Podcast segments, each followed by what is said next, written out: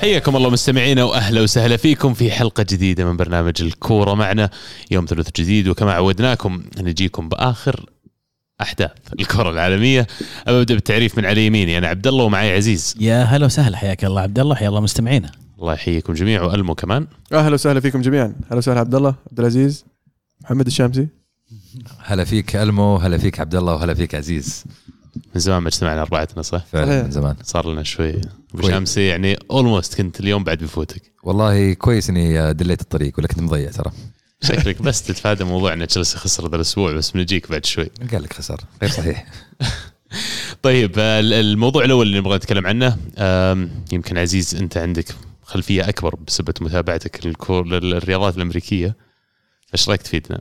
الخبر المؤسف والحزين اليوم أو أمس طلع لنا خبر وفاة لاعب كوبي براينت أسطورة ال إن بي إيه أسطورة كرة السلة في حادث طائرة مروحية أو هليكوبتر، وكان برفقته طبعا بنته بالإضافة إلى لاعب آخر صغير مع الوالد مع أحد أحد أباء. أو يعني مجرد الخبر كمستوى إنسانية طبعا خبر حزين جدا، لأنه الأب مسافر مع بنته، فكنت تتخيل الآلام اللي تصيب العائلة إنه فقدان شخصين في مرة واحدة وما هم كبيرين. كوبي براينت عمره يمكن واحد وأربعين سنة وبنته يمكن ثلاثة عشر سنة، فطبعا خبر حزين جدا. للي ما يتابعون السلة عزيز، بس يعني كوبي براينت وش يمثل بالنسبة لكرة السلة؟ يعني وش حجم تأثيره وش حجم أهميته اللي يتابعونها؟ كوبي أسطورة من أساطير كرة السلة. يعني لما تتكلم عن أعظم لعيبة في ال إن بي إيه في تاريخ كرة السلة تتكلم عن مايكل جوردن وتتكلم على طول بعدها عن كوبي براينت. لهالدرجة اللاعب أسطورة ليجند وله مكانة وحب في قلوب كثير من متابعين ال إن بي إيه آه واللاعيبة نفسهم طبعا يحترمونه، فيعني ما كان حتى عنده عداوات من اللاعيبة الثانيين، فكثير لاعيبة يحبونه. أضف إلى ذلك أنه كان رياضي من أعلى مستوى، يعني ما هو مجرد لاعب، كان أثليت فعلا، يعتبر رياضي عنده أعمال أعمال خيرية كثير. وأضف إلى ذلك أنه كوبي كان فيه جانب يحب كرة القدم. يعني بما نتكلم عن الكرة اليوم كرة معنا، نتكلم عن كوبي عاشق كرة القدم، كوبي المتابع كرة القدم. يمكن البعض ما يعرف أنه كوبي وهو صغير والده كان لاعب سلة وانتقل إلى إيطاليا وعاش سنين طفولته في إيطاليا وتعلم اللغة الإيطالية طبعا بطلاقة يتحدثها بطلاقة إلى اليوم، ومحب لميلان من يوم صغير، فهو تعلق في ميلان أيام كرويف وفان باستن، وطبعا يحب مالديني. وبعدها لما كبر، وكان يلعب كرة وهو صغير، وبعدها لما كبر ظل على تواصل مع كرة القدم وصار يزور برشلونة، يزور بي اس جي، يزور الأندية ويتواصل مع لعيبة الكرة. فكثير شفنا لعيبة كرة يحبون الان بي اي، وهذا من لعيبة الان بي اي اللي كان يعشق كرة القدم ويتابعها. ففعلا خسارته أثرت على كثير ناس محبين للرياضة بشكل عام، محبين ان بي اي ومحبين كوبي براينت. فعلا لها أصداء كبيرة. وبعد هالخبر المحزن خلينا نتحرك لشيء يمكن إيجابي أكثر شوي. المنتخب السعودي تحت ثلاثة وعشرين سنة يتأهل رسميا إلى الأولمبياد حق طوكيو عشرين عشرين، مع أنهم خسروا النهائي ضد كوريا البارح واحد صفر، بس إنجاز كبير للمنتخب الوصول للنهائي، مستوى جيد. وش تتوقعون من المنتخب هذا اللي شفتوه في المسابقات، خلينا نقول لي على مستوى المنتخب الأول؟ اللي حبيت في المنتخب هذا فيه عناصر في الفريق الأول، شفناهم في بطولة كأس الخليج مع وش اسمه مدربنا رينيارو ايه رينات رينات صح. ومن بينهم طبعا الحمدان لاعب لاعب الشباب، والبريكان برضو، وتنبكتي مدافع الوحدة. ففي في عناصر شابة جاية في في الفئات السنية في في السعودية، وقاعدين نشوفهم أكثر، وإن شاء الله نشوفهم أكثر في الدوري السعودي. هذه نرجع لسالفة الأجانب، هل راح عدد الأجانب الكبير هل راح يأثر على تطور اللاعبين هذولي؟ لكن مفروض ما يوقفهم هذا الشيء، يعني يعطيهم الدافع إنه يلقى له فرصة في مكان يقدر يثبت فيه نفسه في الدوريات اللي حولك حواليك، دوري الإماراتي، دوري أي دوري قريب. يعني أجمل شيء في الإنجاز هذا بالنسبة لي شخصيا، أضف إلى أنه اكتشفنا كثير من المواهب المميزة السعودية اللي راح تفيد إن شاء الله المنتخب الأول. الاكتشاف الأهم أو مو اكتشاف، خلينا نقول هم من زمان عارفينه، لكن تأكيد اللي هو المدرب الوطني سعد الشهري اللي يقود منتخب من فئات سنية آخر إلى إنجاز جديد. المدرب أثبت نفسه أكثر من مرة في أكثر من محفل في أكثر من فئة سنية، وأعتقد أنه يعني يستاهل فعلا يعطى فرصة أكبر. أتمنى استمراره مع الفئات السنية، ولكن أتمنى أيضا أشوفه يوم من الأيام يقود المنتخب السعودي الأول. طيب أنت تكلمت عن الحين المدرب، طيب لو أنت من متخذين القرار مثلا، إيش البرنامج اللي بتحطه المدرب زي كذا، وإيش تتوقع منه؟ هل تخليه يكمل مع المنتخبات ال هنقول الأولى، هل توديه في تجربة مع أحد الأندية، وش الأبروتش ولا وش الطريقة اللي بتسويها مع مدرب زي كذا؟ أنت ما تدري إنه كان يدرب الاتفاق؟ إلا بس الآن بعد الإنجاز. أنت تعرف إنه كان يدرب منتخب الشباب قبل يدرب اتفاق. حقق معهم إنجاز الظاهر، فاز معهم بكأس آسيا. أيه. تعرف إنه يعني مشى مو بقراره من المنتخب، يعني أنا متأكد إنه مو بقراره. إيه تعرف إنه بعد ما مشوا من دون قرار قالوا أوه هذا مدرب كويس لازم نرجع، ثم رجعوا المنتخب الأولمبي. طيب. إيه يعني هم عارفين يعني هم عارفين إنه كويس، بس مع ذلك مشوا ثم قالوا أوه لا كويس نرجعوا. فأتمنى هالمرة إنهم يتعلمون من أخطائهم، يعطون ثقة أكبر للمدربين المحليين السعوديين، لأن في في مدربين كويسين. شفنا صالح الشهري، وشفنا المدرب حق منتخب الشباب اللي قبله أو مدرب اتفاق حاليا. بس كيف شكلها الثقة ذي اللي تقول عنها؟ وش أعطيه فرص مثلا مرة ثانية مع المنتخب الأول، ولا كيف تعاملها؟ إيه أكيد إذا إذا قاعد يسوي أشياء ممتازة مع الفريق، لأن معظم عناصر فريقه في الفريق الأول، فلما تخلص فترة النهار مفروض تكون تجهز إن هذا اللي بيمسك المنتخب السعودي للفترة القادمة. فأنت الحين عندك هذا المدرب جاي اللي هو رينار اللي تكلمنا إنه مدرب مشروع، مفروض إنه حاط أنت بتقعده ثلاث أربع خمس سنوات، وإنك حاط في بالك إنه الشهري هو اللي بعده راح يمسك المنتخب.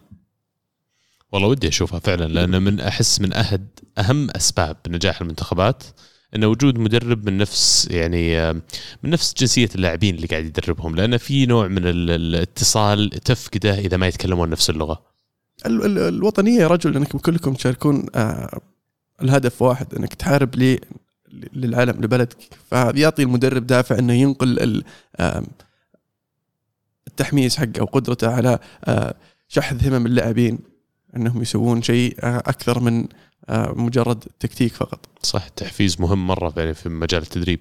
كألف مبروك المنتخب السعودي، صراحة انبسطنا كثير، راح نشوف محفل جديد، إنجاز رائع والحمد لله. وترى سووا أداء يعني طيب حتى في النهائي، يعني فعلا. الهدف هدف المنتخب الكوري جاء في آخر دقائق في الشوط الإضافي، يعني ففخورين. كان كان في إصابات بعد في في في فريق المنتخب السعودي، فأثرت شوي نوعا ما. فخورين كثير والله بإنجاز منتخبنا وبأداء اللاعبين اللي قدموه، فعلا شيء يدعو للفخر. لما تتكلم عن أن كثير من اللاعبين موجودين في المنتخب الأول من الآن، أتخيل بنهاية الفترة اللي تكلمت عنها ألمو يكون هذا الفريق تماما صار له خلينا نقول الترانزيشن إلى المنتخب الأول، ومعاهم المدرب كمان اللي عارفهم الفئات السنية من قبل. فعلا، واللي تطمح عليه لما يصيرون هذول أعمارهم خمسة وعشرين بين خمسة وعشرين وسبعة وعشرين يصير الشهري هو مدربهم، هذا تصير الفترة اللي يقطف ثمار شغله اللي قاعد يسويه الحين.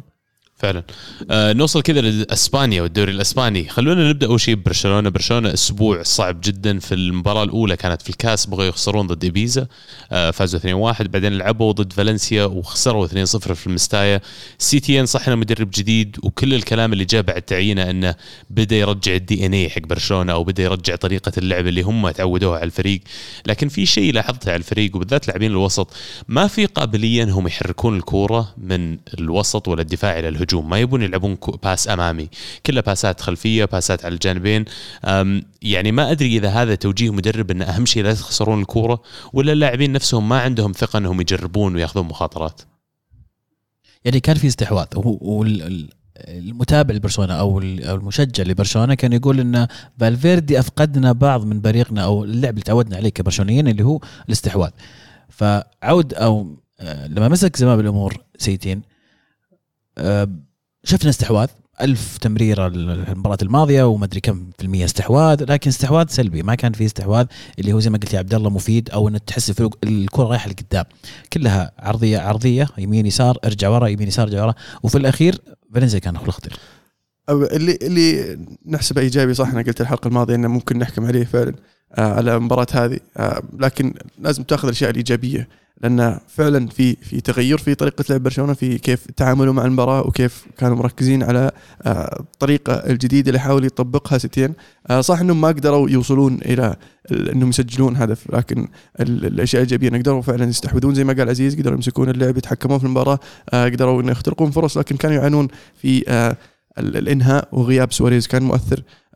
في في خط الوسط يفتقدون الى اللاعب اللي اللي يضيف الاضافه من من خط الوسط الى الهجوم اللي كانت موجوده في انيستا. اول لما نزل فيدال في الشوط الثاني سوى سوى الاضافه هذه، لكن ما زال الفريق ينقصه شيء. ما ننسى ان ديمبلي وسواريز مصابين، قاعد يلعب ميسي وغريزمان وفاتي تجي فرصته، ف هجوميا يعني لك عليه، بس بيجيه وقته، بيجي راح يوصل للمرحله هذه. خط الدفاع يعني ما الوم انا سيتين على الاخطاء اللي الفرديه اللي يسويها بيكي وامتيتي، فاذا ما تحسن الموضوع دفاعيا من اللاعبين نفسهم او من انهم يجيبون مدافع جديد، فما اقدر احمل المدرب هذا اللعب. لكن في علامات ايجابيه وبرشلونه متجه الطريق الصحيح، ممكن ما يكون هذا الموسم اللي يفوزون فيه شيء، لكن في في اشياء مبشره بالخير فعلا. نقطه مره مهمه انه صعب نحكم عليه من كم ثلاث مباريات، واحد منهم في الكاس صحيح من الظلم. ابو مشاري من هاشتاج الكره معنا يقول فالفيردي اعدم البرشا تكتيكيا ولياقيا، لن يحدث تغيير في اسبوعين فقط، زيدان احتاج شهرين حتى يعيد الريال لمستواهم. خطا كيكي هو النقله والتغيير الكبير جدا في افكار الفريق والتكتيك بمنتصف الموسم، كان عليه التدرج. هذا الموسم يكفيني بطوله طرد فالفيردي. عاد سيتين يقول لك لما جو يعينونه في اللقاء اللي خلاص يعني قالوا له الكونفرميشن انه تمام بناخذك عندنا، يقولون قاعد طول الليله هذيك يتناقش مع المسؤولين في برشلونه عن نظرته والخطه اللي يبغى يسويها في الفريق، لين وصلت المرحله انه يقولون تاخر الوقت، قالوا له يا ابن الحلال رحنا مزيان لك وخليك من السواليف. فيوريك ان المدرب جاي وهم متوقعين وعارفين نوع التغيير اللي يبغى يسويه، وان الشغل اللي بيسويه ما راح يبان في يوم وليله، لأن طريقته وفلسفته مختلفة تماماً عن فالفيردي. وفالفيردي طبعاً في فترته أخذ برشلونة في طريق مختلف عن الطريق اللي تعودنا عليه برشلونة في في مواسم سابقة. ريفست من الهاشتاج يقول السلام عليكم، هذه أول مشاركة لي، اللي خلاني أشارك هو الإجحاف الكبير في كلامكم في حق برشلونة، كأن تحقق الدوري صار إنجاز لبرشلونة. كلنا نشوف من برشلونة كمرشح الأول أبطال آخر ثلاث سنوات، مع ذلك طلع بأسلوب مهين جدا. اللي يشوف فالفيردي من قريب يدري أن المدرب ماشي على بركات ميسي، واختلف مع معك يا ألمو، هذا مو مدرب ما يصلح للبرشا، وهو مدرب أصلا ما في تكتيك ومدمر اللعيبة الجدد من الطراز الأول، ما حد قدر يتفوق عليه في هذا المجال غير مورينيو. أما بالنسبة لأفضل محور فهو بوسكيتس، لاعب يعطيك اللي تبي لا أقل ولا أكثر، ولا له ظهور إعلامي قوي مثل باقي المحاور الأخرى. وشكرا. طيب أبغى أرجع سالفة فالفيردي، بس من زمان وحنا نقول إن فالفيردي ما يناسب برشلونة ومفروض إنه ما يستمر، وجددوا له برشلونة، لكن أنا ضد إنك تقيله في نص الموسم. اللي قال إن إقالته هي البطولة اللي اللي راح تسعد هذا الموسم، كان بإمكانه يستمر مع فالفيردي لنهاية الموسم، يفوز بالدوري وتصير إقالته فوقها فوق الدوري، إقالة فالفيردي ك الكرزة اللي فوق الكعكة. لكن آه يعني أنا استغرب من من آه من تعليق الرجال إن بالشكل هذا، خاصة إن فالفيردي جاب لك الدوري يعني على أكثر وأكثر مرة في السنين الماضية، فتتكلم عن مدرب لا زال فاز الدوري. ترى فوز الدوري ما بسهلة، ما هي بالكاس، الكاس مباراة مباراتين ممكن تجي معك تسلك، بس الدوري ثمانية وثلاثين مباراة. مسألة إني أنا أقدر أكون أفضل من مين ما كان المنافس اللي هو مدريد ولا أتلتي على مدى الموسم كامل، يبقى إنجاز أفضل آه. من تسعة عشر فريق ثاني في نفس الدوري بالضبط. وفالنسيا بعد يا أخي معلش، كوندوغبيا وكوكلين في الوسط تحديدا يعني لعبوا بطريقة رائعة. فالنسيا جايين المباراة وعارفين بالضبط شون يبغون يدافعون، كانوا يتكون وراء الكورة تقريبا ثمانية أو عشر لاعبين، ولما يرتاحون ويصيرون جاهزين انهم بيضغطون عليهم بياخذون الكرة، او ان برشلونة تقدموا وبدوا يدخلون في نص ملعب فالنسيا، فالنسيا بانضباط كبير يضغطون على اللاعبين، ما يخلون لاعب زي ديونج انه يقدر ياخذ الكرة ويلف. قلوب الدفاع كانوا يلعبون بثلاث قلوب دفاع اذا ما كنت غلطان، واحد منهم كانت مهمة الأساسية يروح يتقدم يضغط مع ميسي، بس ما كان يتقدم كثير، لما ميسي يوصل خط الوسط يخليه، بس اذا ميسي بدا يحاول يعني يتقدم لمنطقة خلينا نقول رقم عشرة يرجع لا يضغط معاه، ما يخليه يستلم الكرة ويلف على راحته. فمرة ثانية فالنسيا ضربت معلم، عارفين بالضبط شو يسوون. الشيء الحزين لبرشلونة يمكن انهم صاروا بريدكتبل، تقدر تتوقع بسهولة كيف بيلعبون، وهذا الشيء اللي خليك تخسر مباريات زي كذا.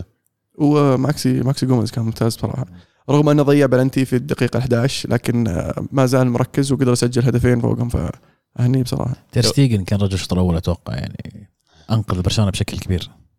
ماكسي جوميز جابوا الصيف الماضي ترى، بس جايبينه من سلتا الظاهر، سلتا فيجو نعم، اي خمسة عشر مليون اللاعبين اعطاهم وجو، شوف خلال هالموسم الظاهر مسجل تسعة أو عشرة اهداف للآن مع الفريق، فموسم جيد. ريوتا اسمح لي بس من هاشتاج يقول بعيد عن باس برشلونة. ألبرت سيلادس يقدم موسم رائع عطفا على عناصر مدرب يستلم فريق متخبط وكتجربة أولى حقيقية يمكن القول أنه نجح, أحد أفضل مدربين هذا الموسم مع كاسبريني وروجرز ومدرب شيفيلد كريس والدر. والدليل على ذلك أن الفرق بينه وبين التوب فور آه نقطتين بس حاليا, أربعة وثلاثين نقطة فالنسيا, أتلتي ستة وثلاثين نقطة, وختافي ستة وثلاثين نقطة في الرابع. كذا على طاري جدول ترتيب الدوري نوصل لمدريد اللي يتصدر الدوري الإسباني في الجولة هذه بعد ما فاز واحد صفر على بلد الوليد. بنزيما إلى الآن ما سجل من خمسة عشر ديسمبر, لكن مع كذا نتائج مدريد إيجابية كانت, والآن بنهاية شهر واحد تقريبا يلقى مدريد نفسه على قمة ترتيب الدوري الإسباني. كثير ناس قاعدين يذبون على موضوع شلت فالفيردي وتصدر مدريد, شلت فالفيردي تصدر مدريد, فهل تشوفون في لينك؟ الأسبوع الماضي هنا كان في نقاش عن من ترشحون للدوري ولا الا كلكم قلت برشلونة صح؟ لا انا قلت مدريد. انا آه انا قلت مدريد. احنا العقلاء يا المو صحيح. نظرتنا طويلة المدى. انا وياك بعد قليل مين السنه الماضيه نظرتك طويلة المدى. طب اصبر تونا في القصير. لا لا واضحه انت الموضوع. ليفربول صح, احنا قلنا ليفربول بداية الموسم صح, الموسم الماضي لا لا بداية في الصيف. اي في الصيف ده ولا في واحد قال السيتي, في واحد قال السيتي بس مو بلازم نقول مين, معروف ايه هو معروف. تفضل ما بعد يصل السيتي وليفربول العيارين اثنينكم. لكن بعد صارت قرعة الكاس المباريات الجاية, برشلونة راح يلعبون مع ليغانس ومدريد راح يلعبون مع زاراغوزا وريال سرقسطة. بس يعني شوف أنا واحدة من النقاط اللي ودي يعني أشيد عليها اللي هي مستوى كورتوا المتحسن في الفترة الماضية. صح المباراة هذه ما كانت يعني الرجال كان مريح وبالحيل هاجموا برد الوليد, لكن مع ذلك تتكلم عن ثمانية عشر مباراة فقط عشرة أهداف دخلت في مباراة في مرماه, وعشرة عشرة كلين شيتس, عشر مباريات كلين شيتس. فالكلام اللي كنا نسمع عن كورتوا بداية الموسم إنه مقلب في مدريد واو واضح إنه تغير مئة وثمانين درجة في الوقت الحالي. أشوف إنه فوز كبير ومهم جدا جدا لمدريد, كون إن برشلونة تعثر وقدر إنه يتصدر مدريد بفرق ثلاث نقاط الحين, ويعني حاليا يستمر مدريد على المستوى هذا ما عنده شيء يخاف منه. واضح منه الحارس المقلب يا ابو شمسي. ما بعد نوصل بنوصل بنوصل معليش لنا اسبوعين شابين عليه في الملحق على نفس الموضوع, بس صدق يعني نقاش جيد وابغى افتح بعد شوي. كذا نكون خلصنا يمكن اللي عندنا الدوري الاسباني. ان شاء الله نشوف ايش يصير في الديفلوبمنتس مع سيتيين, يمكن يصير الموضوع لسه باقي في حديث الاسبوع الجاي ان شاء الله. لكن في البريمير ليج بنبدا بالجوله او بالمباراه اللي كانت جزء من الجوله الماضيه ولعبت بعد ما سجلنا الحلقه, آه اللي هي تشيلسي وارسنال اثنين اثنين في ستانفورد بريدج. آه بشامسي خليني ابدا على طول اسالك بالكونتروفيرسي او الشيء اللي يثير النقاش, الكرت الاحمر حق ديفيد لويس. كرت احمر صحيح كيف؟ طب اشرح لي وجهه نظري انا. آه لو تشوف الهجمة أصلاً أو بدت الهجمة مناولة خاطئة من سكراتيس الحارس, آه قطع حتامي إبراهام, سحب في الحارس, هذه النقطة الأساسية أنه سحب في الحارس وكان أمام المرمى فاضي. دخلت ديفيد لويز من خلف تيمي إبراهام وأمام المرمى فاضي. يعني أنا بمفهومي لكرة القدم وصحيح لو كنت غلطان عبد الله, في فرق بين probable goal scoring opportunity و certain, إنه لو عندك فرصة ممكن أقل من خمسين بالمئة هنا probable, هنا يعطيك كرت أصفر. بس لما يكون المرمى قدامك فاضي وخلاص تقريبا عندك فوق الخمسين بالمئة فرصة إنك تسجل, هنا يختلف نظرة الحكم لها ويعطيك الكرت الأحمر. وأنا استغرب من يعني استغرب من استغرابك يا عبد الله للكرت الأحمر, كون إنه في فار وكون إن الحكم شاف الفار والفار قال له أوكي صحيح كرت أحمر. فأنا فاهم أنت ممكن وجهة نظرك يكون إنه دبل دبل بنالتي, إنه تعطي كرت أحمر قاعد تعطي بلنتي, يعني قاعد تضرني مرتين, بس في نفس الوقت المرمى فاضي خلاص ما في حد قدامي. اي بس انت بالضبط هذه فكرة, انا عاقبتني مرتين, حطيت بلنتي انه بيرجع مرات او ثلاث مرات بيرجع تسجيل الهدف, فرصة تسجيل هدف ترجعت من جديد, وفي لاعب طلع من الملعب, وش الثالث ما راح يلعب المباراة الجاية. بس بس الفرق ان البلنتي عبد الله ما هي فرصة مية بالمية اني اسجل الهدف, فرق بين ان قدامي المرمى فاضي وخلاص فوق الستين سبعين بالمية هذه جول, وبين قدامي حارس وبلنتي اقل من خمسين بالمية الفرصة تعود مرة ثانية. عموما سذاجة كبيرة من ديفيد لويز انه يسوي خطأ بالطريقة هذه, لانه هو اللي حط نفسه في الموقف هذا. خلاص اذا هي جول خليها انت الحين عميل, واضحة صح. بس للامانة للامانة عبد الله يعني من يوم ما طلع ديفيد لويز, آه يعني أول ما طلع ديفيد لويز سجل تشيلسي الهدف, شفت أنا مستوى تشيلسي انخفض من ناحية الهجوم, مستوى أرسنال تحسن من ناحية التكتيك وإغلاق المساحات. ويعني زي ما شفت المباراة أهداف جت مدري شلون من حيث لا تعلم, شوتين فقط لأرسنال سجل فيها هدفين. تشيلسي خلال الفترة الماضية عنده مشاكل كبيرة جدا في صناعة الأهداف وتسجيلها, وحتى يعني شفناها بشكل واضح جدا في المباراة هذه. تعليق بس أنت قبل شيء قلت سقراطس، هو باس سقراطس ما لعب في المباراة بشامس، مستافي قصدك؟ مستافي عفوا. فأنا بتكلم شوي عن أرسنال بعد الطرد، كان فيه قاعد يسخن على التاتش لاين اللي هو هولدينج على أساس أنه بيبدل مع أحد الموجودين وينزل ويصير باك فور من جديد، لكن ما أدري إيش صار، في إشارة جثة من الملعب، ما أدري هل هو ردة فعل اللاعبين، بس يقولون إنه في إشارة جثة من الملعب من اللاعبين خلت أرتيتا يرجع تشاكا كقلب دفاع ويرجع أوزل كثاني محاور الارتكاز، مارتينيلي على اليسار، بيبي على اليمين، أربعة أربعة واحد قدام اللي هو لاجازي. وأهني الفريق على روح القتال، وأهني الفريق إنه رغم الطرد تغير وغير تماما أسلوب لعبه عشان يطلع بنتيجة من المباراة، وفعلا نجح في الأخير إنه خارج ملعبك على ملعب تشيلسي، ملعب صعب دائما يعني خلال الخمس والعشر سنوات الماضية إنك تلعب عليه، رغم الطرد تطلع بنقطة. أنا أشوف إنه يعني مرة مرة فخور من لاعبين أرسنال. شوف من وجهة نظر أرسنال أكيد أبسط حقوقك إنك تكون فخور، خاصة إنك مطرود منك لاعب ويعني تعود في المباراة بالشكل هذا. بس أنا من وجهة نظري كمشجع تشيلسي الأهداف اللي جت عبارة عن مسخرة دفاعية. آه شلون يدخل فيك هدف من كورنر من كورنر حقك انت على الجهه الثانيه وفجاه لاعب يصفط فص الملعب. ايش رايك ايش رايك في مارتينيلي؟ بالله كلام والله رهيب. لا لا رهيب رهيب الصراحه، بس الخطا اللي جاء من الهدف اللي هي صفطه كانت يعني ما يمديك تسوي فيها شيء. صدق مارتينيلي كم عشرة اهداف، يقول لك اول واحد يعني تينيجر ولا مراهق يسجل عشرة اهداف مع ارسنال من ايام انلكا، نيكولاس انلكا ثمانية وتسعين تسعة وتسعين.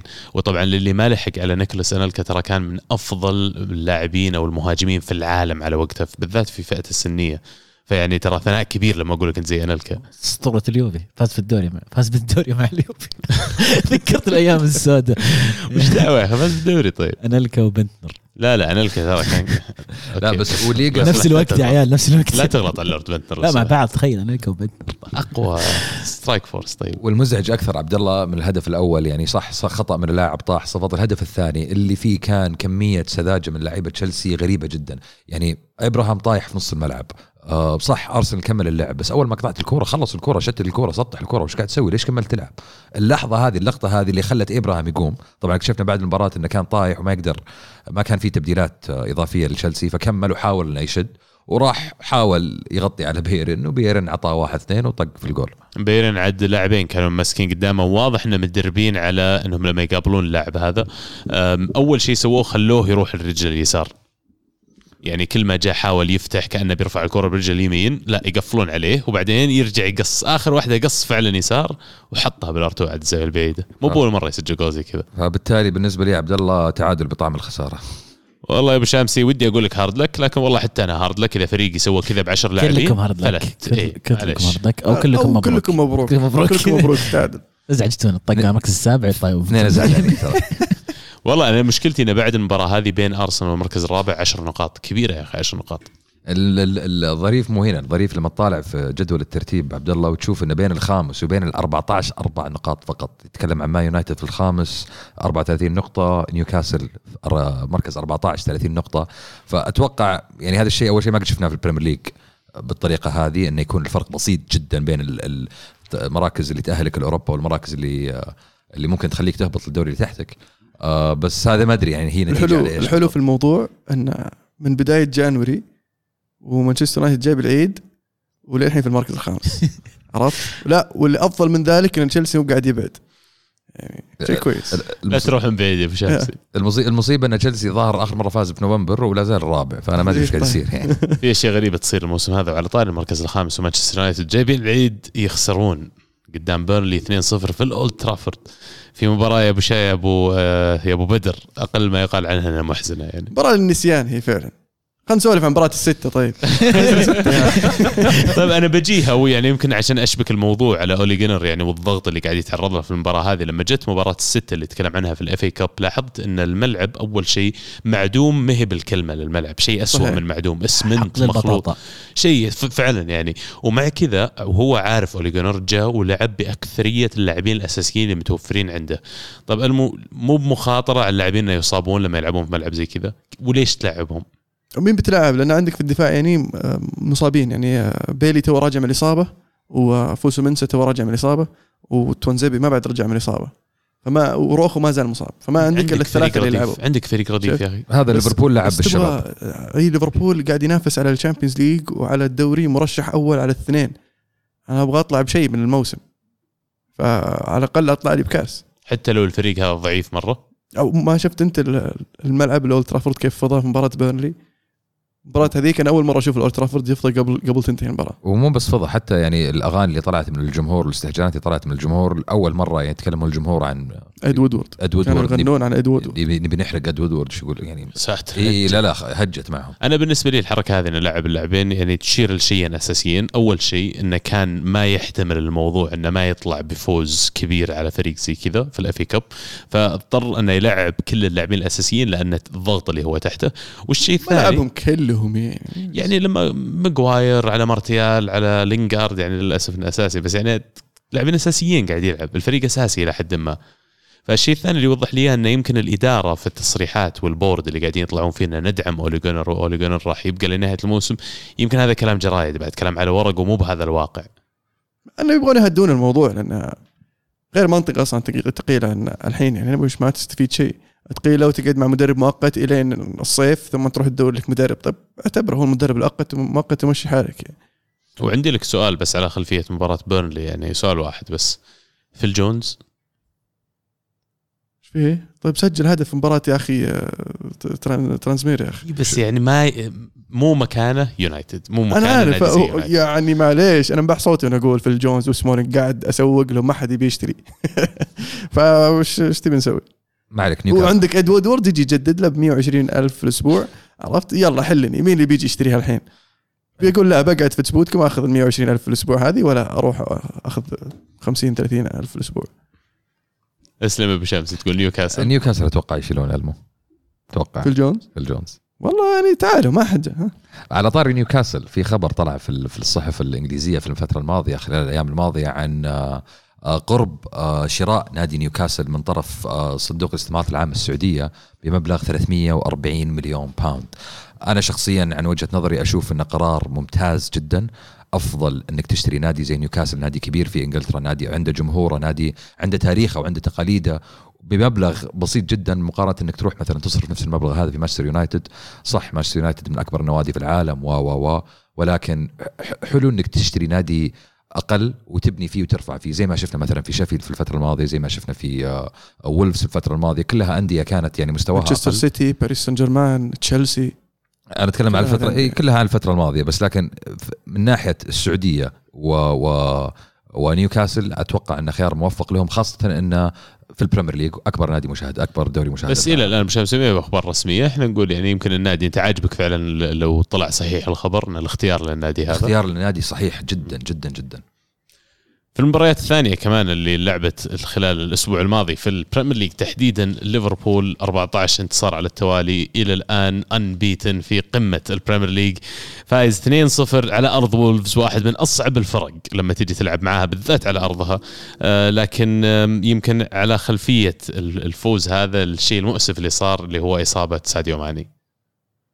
والله المؤسف إني حاطة كابتن والله هذا الموسم مرتين أوي، وأقول لك السيستم حقي أوي حط كابتن ماني وأخرتها ينصاب. أنا داخل في كذا دوري وكنت بجيها في فقرة فانسي، بس مدام فتحتها خلينا نتكلم شوي عن الفانسي. كذا دوري أشوف أغلبية العالم اللي عندهم ماني ولا صلاح مكابتن ماني، لأن المباراة زي ما قلت أوي، وأحلى شيء إن أخذ النقطتين من ثلاث نقاط الحين مع الكابتنية، وباقي مباراة ثانية ما راح يلعب فيها وما راح يروح للكابتن الثاني الفايس كابتن النقاط. يا أخي وش الظلم يا أخي، مباراة ثانية يا أخي حول.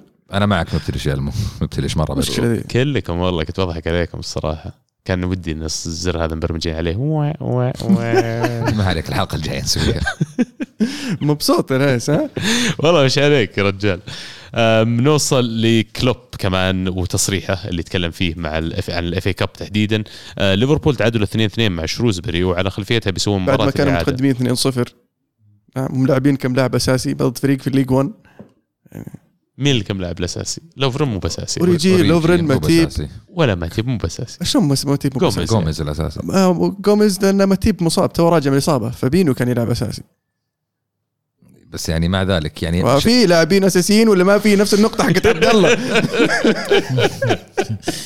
خلاص يا المنتو ليفربول نفس الشيء. بس مع ذلك لا لا لا, لا حنا وليفربول ابدا مو بنفس الشيء لو سمحت, لا تخلط الحبل بالنابل. مع ذلك طلع وصلح كلوب, صرح كلوب انه في المباراه القادمه الاعاده اللي بتصير ما حيستلم هو اصلا اداره الفريق, بيتركها المساعد المدرب عنده, واصلا جميع اللعيبه الاساسيين العناصر الاوليه في الفريق لن تلعب وحيعتمد على اللعيبه الشباب, راح يلعب بالفريق الرديف ومدربهم. فهذه النقطه هذه النقطه بشامسي هي حقت ذاك اليوم تشب علي ان ان مانشستر يونايتد هو اللي نزل قلل من قيمه الافي كاب. هذيك حادثه اخرى المو. طيب هذه حادثه جديده ما تعتبره تقليل في حق الافي كاب انك تقول ماني مشارك بالفريق الاول حتى انا ماني بجاي برسل لكم فريق رديف تصرفوا. وهو شارك في مباراه واحده اي بس صدق هذه ذكر بشامسي انتقدت ذكر يونايتد انه قلت انه يقللون قيمه المسابقه لما يختار ذا مسابقه ويقول ما راح العب بالاساسيين. طيب ايش رايك بحركه كلوب الحين لما يجي ينفس يقول احنا مخططين بناخذ اجازه شتويه مع الفريق وبعدين الان انتم جيتوا قررتوا ان المباريات اللي نتعادل فيها يصير فيها ريبلي, فانا مش منطقي كمان اذا انتم مو متعاونين معي اني اتعاون معاكم, خذوا الفريق الرديف ومدربهم خليهم يلعبون في بطولتكم. شوف انا اشوف ان مساله مو بس كلوب, كلوب وغارديولا في الفتره الماضيه يتكلمون كثير عن ان في مباريات كثير في ترى والريبليس هاي المفروض تتكنسل. انا اشوف انه ما عندهم سالفه, معهم حق, انا اتفق معهم تماما. انا اشوف ان هذه تقاليد انجليزيه بحته موجوده من مية وخمسين سنه ولن تتغير من مية وخمسين سنه, مو بنت اللي تجي تغيرها اليوم. آه مع كامل الاحترام لفريق شروزبري فريق في الدرجه الثالثه, اتوقع رديف ليفربول يقدر يجاريهم. طيب من الناحيه الثانيه في ناس كثير يتكلمون ان الاتحاد الانجليزي ما يدعم الانديه الانجليزيه بالذات لما يجي الموضوع على اوروبا وغيره, فليفربول انت توك تقول يا المو انه مرشح اول على الشامبيونز ليج وعلى الدوري, ومع كذا يحطون له مباريات الريبلاي هذه مثلا ويخربون عليه فتره البريك اللي قد تكون مهمه مره بالنسبه لبقيه موسمهم. فانت تشوف احس وجهه نظرك عكس الشامسي. اي فعلا انا الريبلاي زي تكلمنا فيها كثير ما لها داعي, الموضوع كان قديم. هي بدت فكره الاعاده لانه ما كان في اشواط اضافيه, ما بعد اخترعت الاشواط الاضافيه, صار فيه شوط اضافيه خلاص. طيب الغي سالفه انك تعيدها, هذه تقول لي تراديشن وثقافه وحضارات وكلام فاضي. يا اخي الدوري الانجليزي ما عادوا بالانجليزي لحالهم يا ابو الشباب. شوف شوف في في نقطه مهمه تسمحوا لي, اسم الفريق اللي شو شوزبري شروزبري ستروبري ستروبري على هازارد. اوكي كان في تعليق بعد المباراه ان كل من ينتقد موضوع ان اعاده المباراه عليه ان يشاهد فرحه للجمهور كيف نزلوا في الملعب, صحيح. كيف كانوا يحتفلون انهم تعادلوا اثنين اثنين مع ليفربول بعد ما كانوا متاخرين وبيروحون يلعبون في انفيلد, فكان في فرحه عارمه لهذا الفريق اللي في درجه ثالثه زي ما قلت. لكن آه بالنسبه لي تكلمت انت محمد عن موضوع العادات والتقاليد وميخون سنه وبطوله. في نهايه اليوم انا ككلوب او كاداره ليفربول بالطقاق في بطولاتكم ذي تراها كاس في نهاية اليوم, واقعيا هذا كاس. أنا عندي دوري ما جبته من مدري كم سنة بركز عليه, عندي تشامبيونز ليج بطولة تجيب فلوس وأكبر بطولة في, في أوروبا. إذا بتبوني ألعب في الكاس تعاونوا معي, ما أنتم تعاونوا معي خلاص أنا برسل الفريق الرديف. في نهاية اليوم أوكي لها تراديشن ولها احترام ولها تاريخ, بس again business is business. في نهاية اليوم أنا فريقي أهم شيء إنه يحقق الأهم, الأهم عندي الدوري والتشامبيونز ليج, بصف ثاني الأف إيه كاب. وأبسط حقوقك كمدرب أنك ترد يعني ترتب أولوياتك, وإذا ما تشوف البطولة هذه ما هي بأولوية لعب لعب اللعيبة الصغار. وترى على فكرة مو بأول مرة أول ما يسويها كلوب, يعني أتذكر من زمان وينجر كان هو أول واحد فعلا لما تدخل على الليج كاب والكارلين كاب اللي كان يلعب اللعيبة الصغار هذول الشباب ويعتمد عليهم دائما على مد على على مدار البطولة من بدايتها لنهايتها. فما أشوف أن الشيء هذا يعني يضر إني والله أروح ألعب فريق رديف. بالإضافة لنقطتك عزيز من ناحية الفرحة انتظر لها من ناحية ثانية, انظر لها من ناحية مادية. الأندية هذه لما تلعب في الأفي كاب ضد ليفربول مثلا, إذا لعبت في ملعبي وتعادلت وبلعب مرة ثانية في في أنفيلد, أنا هذه بالنسبة لي فرصة المكسب أعلى بالنسبة لي. مو بس أعلى بالنسبة لنادي زي شروزبري يعمل فرق مهول, يعيش سنتين قدام, يعيش سنتين قدام لأن المباراة تتغطى في التلفزيون, يجي فلوس من التلفزيون, ياخذ نسبة من تذاكر الجماهير وهذه تفرق معاه بفرق كبير. بالإضافة أن اسمك كشروزبري تاون صاروا الناس يتكلمون فيه, فإتس بابليسيتي إتس ماني أكثر من ناحية. هي أي النقطة أن حاطين مسوين فيلم الدوري الإنجليزي والأندية الإنجليزية والمدربين اللي مروا على الأندية الإنجليزية أن نبغى إجازة في الشتاء. فلما سووا الإجازة في الشتاء يجي الاتحاد الإنجليزي يقول مباريات الإعادة بنحطها في نص الإجازة. طيب يعني وش الحركة الهابلة دي؟ طيب يعني إذا مصر على الإعادة حقت كذي, طيب يعني تعاون مع باقي الأندية وحطها يا أخيف أسبوع يعني ثاني غير الأسبوع اللي فيه الإجازة اللي أنت محددها للاعبين. المشكلة الأندية عفوا والمشكلة أنت عارف يا ألما وأنا عارف أن الاتحاد الإنجليزي من فترة طويلة جدا هو ما يتعاون مع الأندية. كثير اشتكوا الأندية الإنجليزية عن أنه والله ألعب مباراة يوم الأحد مثلا في الدوري بعدين ألعب الثلوث في أوروبا، ساعدني يا دوري يا إنجليزي، خلي مباراتي السبت يا أخي. لا والله هذا جدول التلفزيون. ألمو يسولف لي عن مثال قبل الحلقة من هذه فعلا. المباراة تذكر مباراة السوبر كاب الأوروبي تشيلسي ليفربول، كيف تشيلسي لعب يوم الأحد وليفربول لعب يوم الجمعة ومباراة يوم الأربعاء بالضبط. فهذه المشكلة من سنين الاتحاد الإنجليزي يعاني منها ومن سنين ما تغيرت وما توقع بتتغير لا اليوم ولا بكرة. في نتائج أخرى في البريمير ليج، سبيرز يفوز اثنين واحد على نورويتش، مورينيو الآن فوق تحت بس لكن شكله بدأ بدأ شوي ها تجي مع النتائج. نورويتش مو هو فريق صعب يعني، من المتذيلين الترتيب في البريمير ليج المتذيل هو المتذيل هو بأم عينه. والمباراة الأجمل كانت بالنسبة لي خلال هالجولة إيفرتون يتعادل اثنين اثنين مع نيوكاسل، لحظات درامية ولقطات درامية آخر الدقائق، مباراة مجنونة. ما أدري صار فيهم إيفرتون آخر الدقائق هجت ايه هدفين جو كذا من نفس المدافع كذا دخل في الشوط الثاني. احلى شيء على مباراه ايفرتون هذه يقول لك انشيلوتي صرح بعد المباراه ان اللعيبه كانوا متضايقين، فراح قال لهم يا جماعه انا كنت فايز ثلاثة صفر نهائي الشامبيونز ليج ما ادري وراكم متضايقين انتم مره يعني. من الهاشتاج يحيى يقول وش ممكن يسوي انشيلوتي مع ايفرتون؟ ايش الطموح؟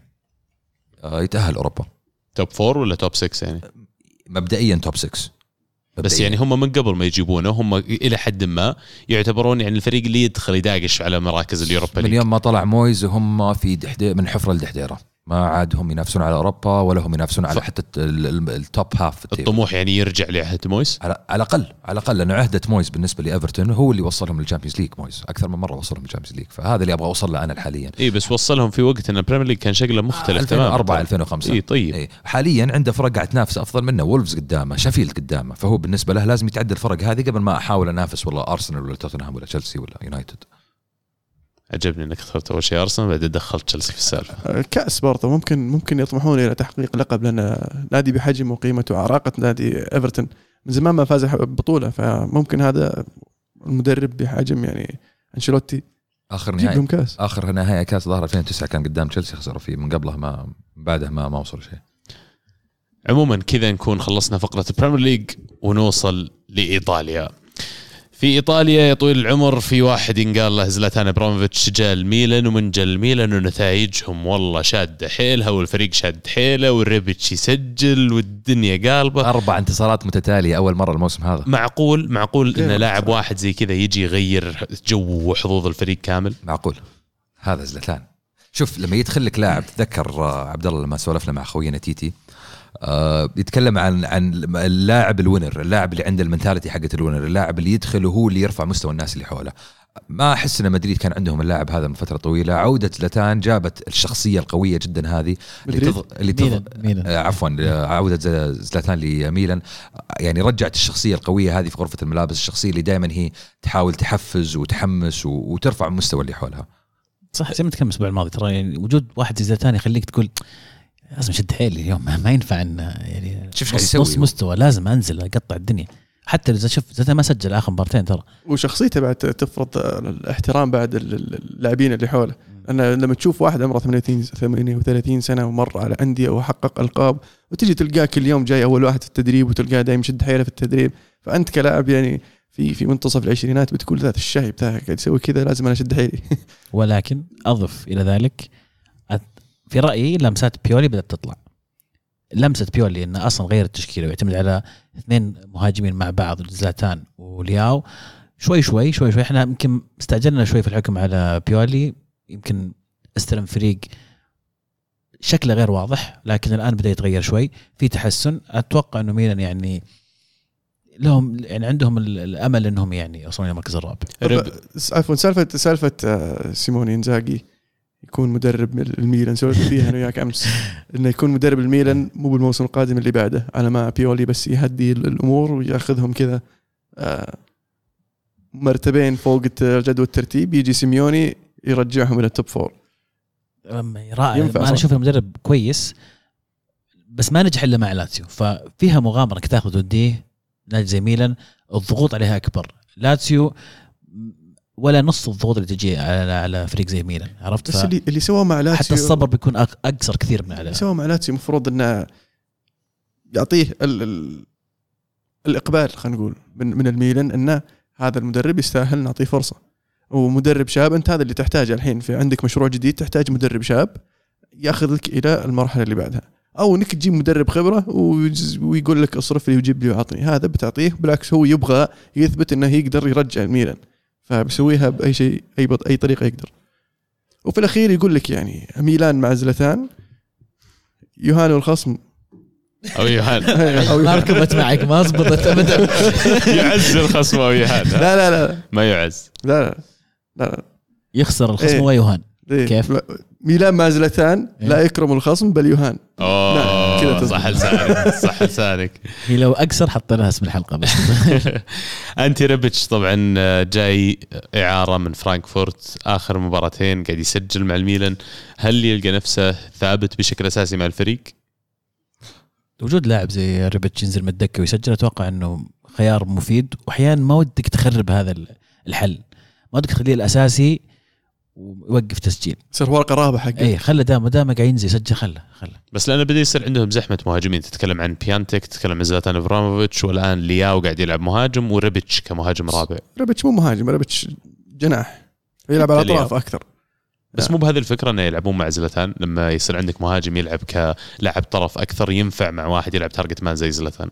لا بالعكس، هو خطته أربعة أربعة اثنين تسمح له بعد، يمكن يقدر يعدل الى أربعة ثلاثة ثلاثة ويحط زلاتان وجنبه لياو وريبيتش. وبعدين في حديث عن خروج بياتك يعني في الصف في الفترة الشتوية حاليا، فممكن ها هي لكم حل المشكلة هذه. نجي في البسطة بعد شوي. المباراة الثانية اللي بنتكلم عنها انتر يتعادل واحد واحد مع كاليري.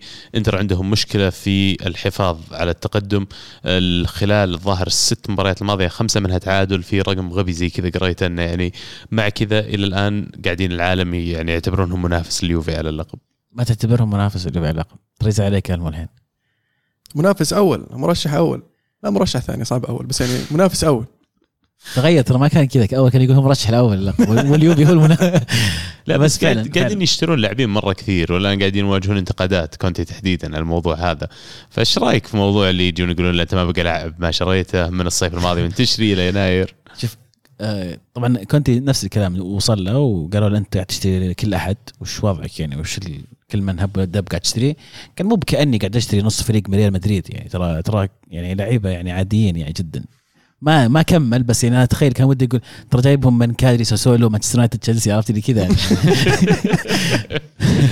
جاب الاسطوره اشلي يونغ، واشلي يونغ يعني قدر يصنع هدف يعني، اشلي يونغ على اليمين موسيس على اليسار، وبطل بطل اليوروبا ليج والدوري الانجليزي فيكتور موسيس طبعا يعني بالضبط هو اللي نفس الشيء اشلي يونغ يعني.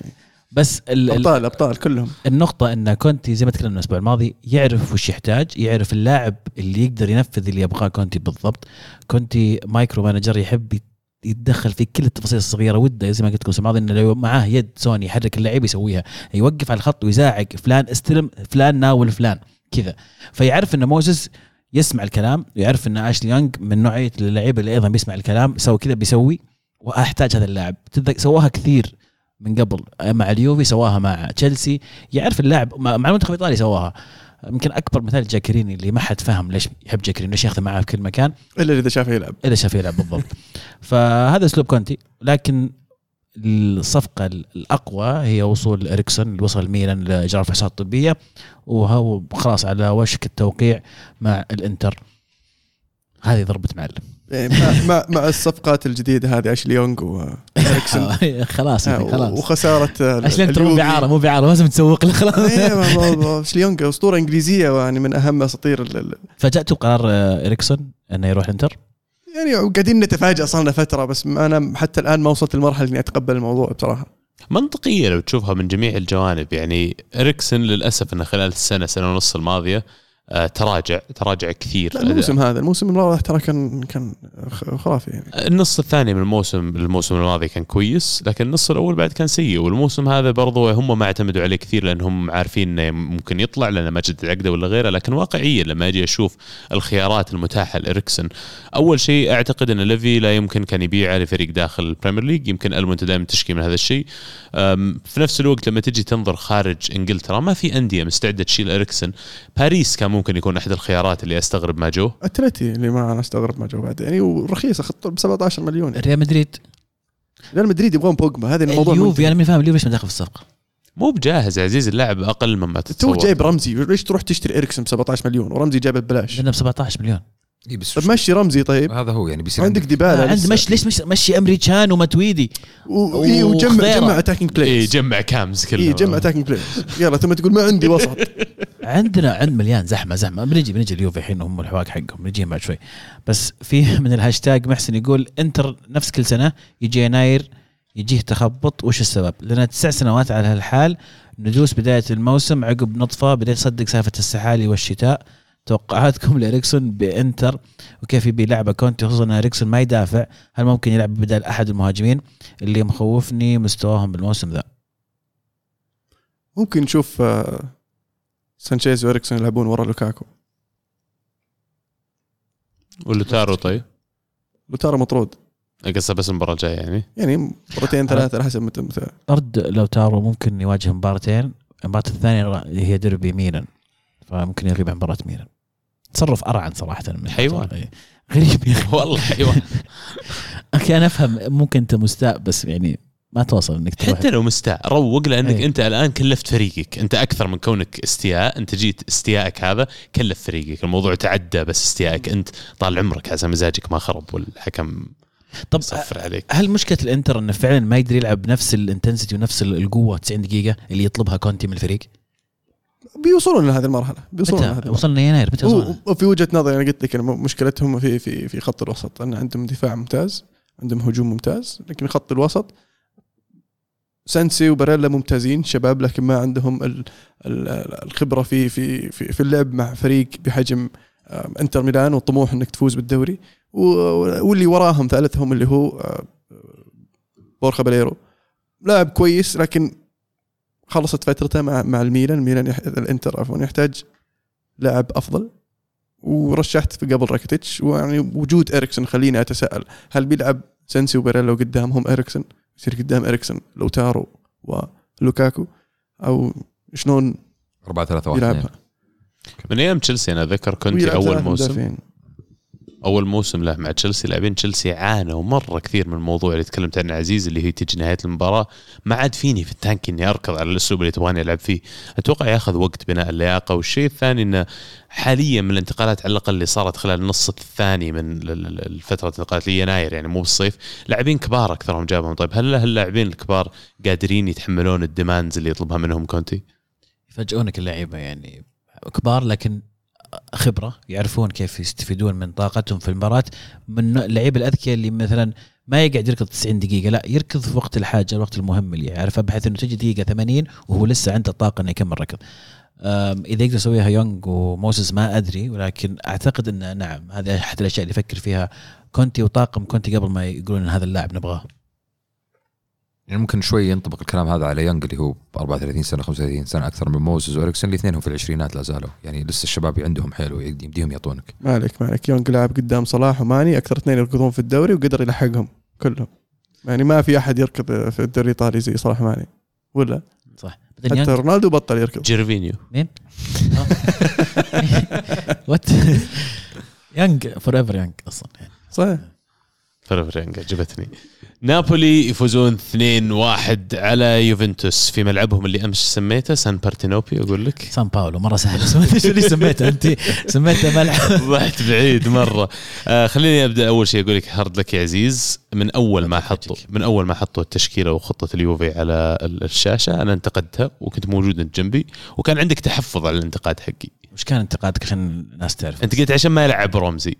قلت لك أوكي صح عشان ما لعب رمزي، بس مو بوصلك مو هذا. انتقدت بس قلت ما عجبتك. أنا قلت أتوقع أن الخطة اللي لعب فيها يوفي فيها مخاطرة عالية جدا، أنك تلعب خارج أرضك وقاعد تلعب ثلاث مهاجمين صريحين.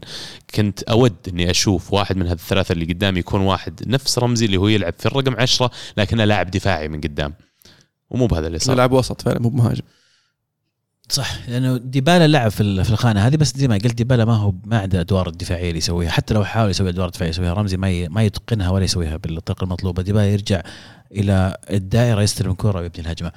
كنت أتمنى عبد الله فعلا إنه يستمر على الخطة اللي كان يلعب فيها أو العناصر اللي كان يلعب فيها الفترة الماضية، اللي هي ديبالا في الأمام مع رونالدو وراهم رمزي. صراحة يوفي غريب، ساري غريب جدا فوق تحت، خط الوسط إلى اليوم مو راضي يعني يقتنع أنه الأسماء لازم تتغير.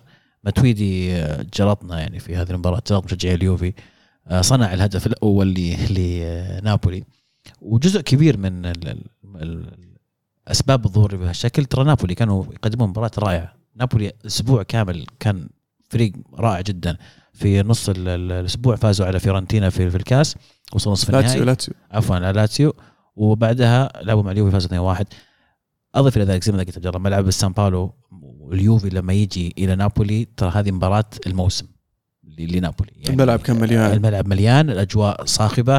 قبل مباراة يغنون هازيج ضد هيغوايين وضد ساري من بدري، خلاص هذه مباراة يعني لازم لازم نفوز فيها. ناويين حرش ناويين حرش لا تنسى غايب منهم كوليبالي، غايب ألن، آه ميرتنز، في أكثر من اسم غايب عن نابولي، أسماء يعني ثقيلة ما هي بسهلة.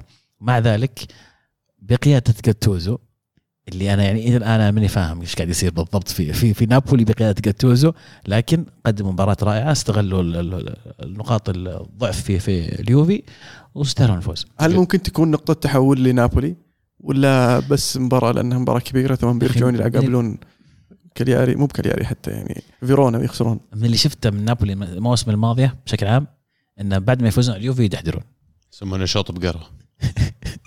يخي كل كويسين كويسين كويسين دحدرين قبل العادة يكونوا طالعين ثم يجوا اليوفي يفوزون عليهم فيحطون أمالهم ويدحدرون، بس الحين كانوا مدحدرين مدحدرين ثم جاء اليوفي جلدوا اليوفي، مفروض إنهم يطلعون. هل تؤمن بقدرات جاتوزو؟ جاتوزو يقود شخصيا لا بصراحة. يقود سفينة نابولي وسط الرياح العاتية والعواصف الهوجاء ومعليش ثابت الخطوة يمشي يا حبيبي. بالعكس أنا متفائل الآن بجاتوزو مع نابولي. أنا ما كنت مقتنع بهالمدرب من أيام ميلان، ويمكن اللي يتابعونا من أول عارفين دائما الانتقادات إنه وجهها، لكن أنا أعتقد إنه ذكي جدا، وإنه من كل تجربة قاعد تمر عليه قاعد يتحسن ويتطور ويتعلم. مباراة زي كذا لما أشوف الانتنسيتي اللي لعبت فيها المباراة والطريقة اللي لعبوا فيها نابولي يقول لنا هذا مو مجرد مجهود أحد عشر لاعب أو جمهور كان وراهم، هذه منظومة كاملة كانت تشتغل عشان الفريق يطلع بالشكل اللي طلع فيه. وجاتوزو أعتقد بالنسبة لي جزء لا يتجزأ، هو قبطان السفينة هذه يا شيخ. شوف جرينتا وحماس ويلا يا عيال، خذ رجال جاتوزو أنا معك، بس لا تحكم على الأسبوع الماضي اللي ذكرت لنا حق الفانتسي أو مو فانتسي، حق الفوتبول مانجر الاثنين المدرب اللاعب اللي يصيرون مدربين كويسين هم جاتوزو وكليني. أتمنى أتمنى أنه فعلا يكون جاتوزو هو مدرب، لكن اللي شفته من جاتوزو في السنوات الماضية ما ما هو بشيء يعني اللي يبشر بالخير، لكن فعلا كتحميس وكتحفيز. وفي مباراة زي هذه في سان باولو أمام اليوفي طبيعي جدا أن نابولي أكل الجو.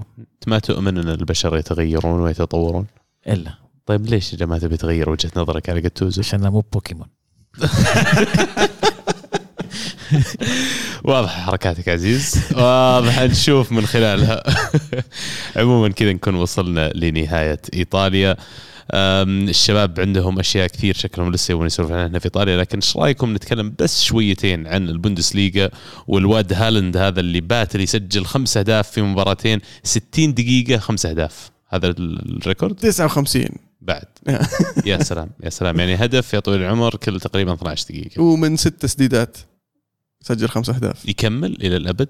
والله أنا شخصيا أتمنى بصراحة، بالعكس تحب تشوف لاعب كذا يتطور ويتحسن ويصير يعني. وش اللي خمسة أهداف في سبعة وخمسين دقيقة؟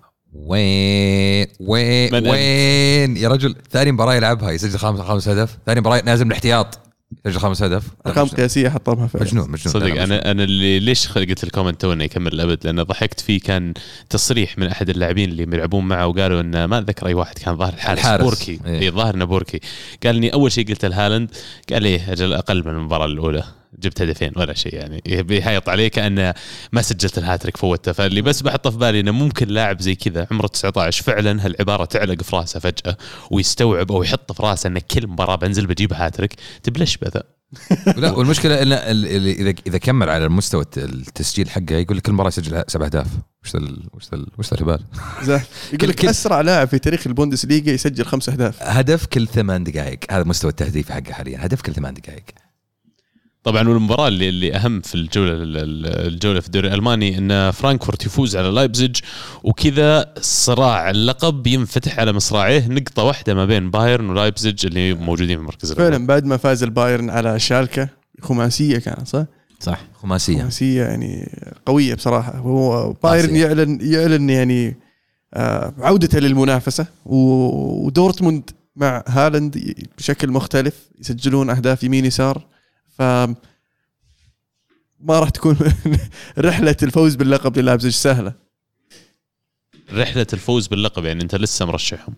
والله أنا أشوف إن يقدرون، لكن قد يكونون يعني إشبيلية آخر عرفت زي ما قلنا الأسبوع الماضي.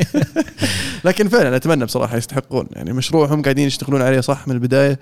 فريق جابوه من من من الصفر إلى أن وصل البوندسليغا، واستمروا في البوندسليغا إلى أن وصلوا للتوب فور، والحين قاعدين وصلوا لمرحلة المنافسة على الدوري. ف يعني التقدم اللي قاعدين يسوونه ملحوظ، ويستحقون تتويج على الأقل بالدوري، ولا زالوا متصدرين مع ذلك. يعني فرق النقاط بينهم وبين بايرن نقطة واحدة، لايبشبيغ المركز الأول أربعين نقطة، بايرن ميونخ تسعة وثلاثين، وبعدها دورتموند ستة وثلاثين في الرابع، بينهم غلادباخ عنده ثمانية وثلاثين نقطة. فالمنافسة حامية جدا في ألمانيا، لسه ما انتهت. واضح أن الدوري طويل في ألمانيا وما حينحسم إلا في آخر الجولات، وفي خاصة إنه في عندك ثلاث فرق قاعد تنافس يعني بشكل رئيسي، أو أربع فرق كمان قاعد تنافس بشكل رئيسي.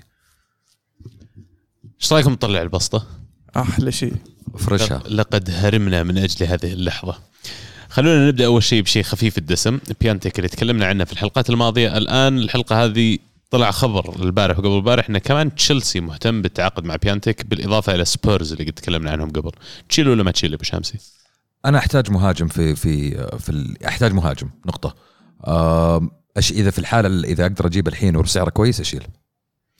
أه برونو عفوا، الكلام اللي قاعد يطلع إنه إعارة مع حقية شراء في الصيف أو إجبارية، ما أذكر كانت حقية أو إجبارية. أه لكن هل هو اللاعب اللي مستعد إنك اللي تشوف إنه راح يسوي أبجريد لهجوم تشيلسي؟ في الوضع الحالي أنا عندي أوليفييه جيرو ما أعتمد عليه أبدا، واللاعب يعني خلاص طالع طالع من النادي. أتوقع الشيء الوحيد اللي موقفه إنهم تشيلسي يبغون يجيبون البديل أول قبل ما يسمحون له بالخروج. الكلام كله كان على إنتر، فمسألة إن إعارة بحقية شراء أشوفها ممتازة جدا، تعطيني فرصة أشوف مستوى اللاعب كيف على مدى نصف الموسم. إذا شفت إنه مستواه كويس ثبته عندي، إذا شفته مو كويس جبت أحسن منه. عادي أفهم ليش جيرو ما يلعب مع تشيلسي، لأنه كان يلعب مع أرسنال. لأن أسلوب أسلوب اللعب اللي يعتمد عليه لامبارد يحتاج واحد يتحرك كثير، يحتاج واحد آه يعني دائما يسوي مشاكل أكثر، يحتاج من واحد يعني موفمنت أكثر من تارجت مان. فهذا طيب. الشيء اللي اللي يوفر جيرو اكثر انه هو كونه تارجت مان، يلعب ظهر الملعب للمرمى، يمسك الكوره يوزع للاجنحه، وهذا مو الشيء اللي يحتاج تشيلسي في يعني. في مباريات كيف تحتاج واحد زي جيرو يحسم لك المباراه. مباراه نيوكاسل شفتها؟ نعم شفتها. لو دخلت دقيقه العاشرة كان اتوقع قدر يسجل هدف.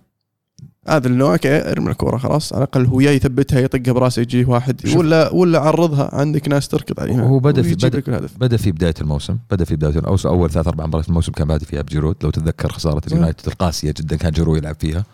فواضح ان المدرب شاف ان اللاعب هذا لا يعني ما يصلح التكتيك بكل بساطه، خلاص ما يصلح التكتيك اللاعب هذا. ايش سوي؟ غريب. الصفقة اللي تمت هذه فعليا أوغسبورغ، مهاجم ألماني الظاهر أو فرنسي، مهاجم فرنسي يلعب في لايبزيج، انتقل رسميا إلى نادي ليدز يونايتد. ليدز اللي الآن متصدرين الشامبيونشيب، ويبدو لي راح يرجعون للبريمير ليج من جديد. الصفقة هي إعارة مع خيار الشراء بنهاية الموسم. ولايبزيج وقعوا مع أولمو اللاعب الإسباني اللي لعب مع زغرب، دينامو زغرب، اللاعب اللي تخرج من أكاديمية برشلونة. قد يكون هو البديل الغير مباشر لتيمو فيرنر، لأنه لاعب عنده الميزات أنه يلعب على الأطراف ويلعب خلف المهاجمين، فممكن نشوفه يعني بالتدريج يصير بديل لتيمو فيرنر اللي نتوقع أنه يطلع في الصيف. من الهاشتاج عابث يقول وش صار يا أبو شامسي، يعني تلعب ضد دفاع فيه مصطفى ومصطفى الوحدة ولويز مطرود دقيقة خمسة وعشرين تعادل مسجل فيك هدف مردوني من لاعب شاب مردوني مردوني من لاعب شاب حدثني عن الفضيحة. وهالاند بارتي تتواصل بالتسجيل، ونقول مبروك للبايرن خليفة ليفاندوفسكي في دوري السوق الحرة حقهم ذا. بالنسبة لسؤال الحلقة أكيد كازميرو، سؤال الحلقة اللي هو أفضل محور. أيه.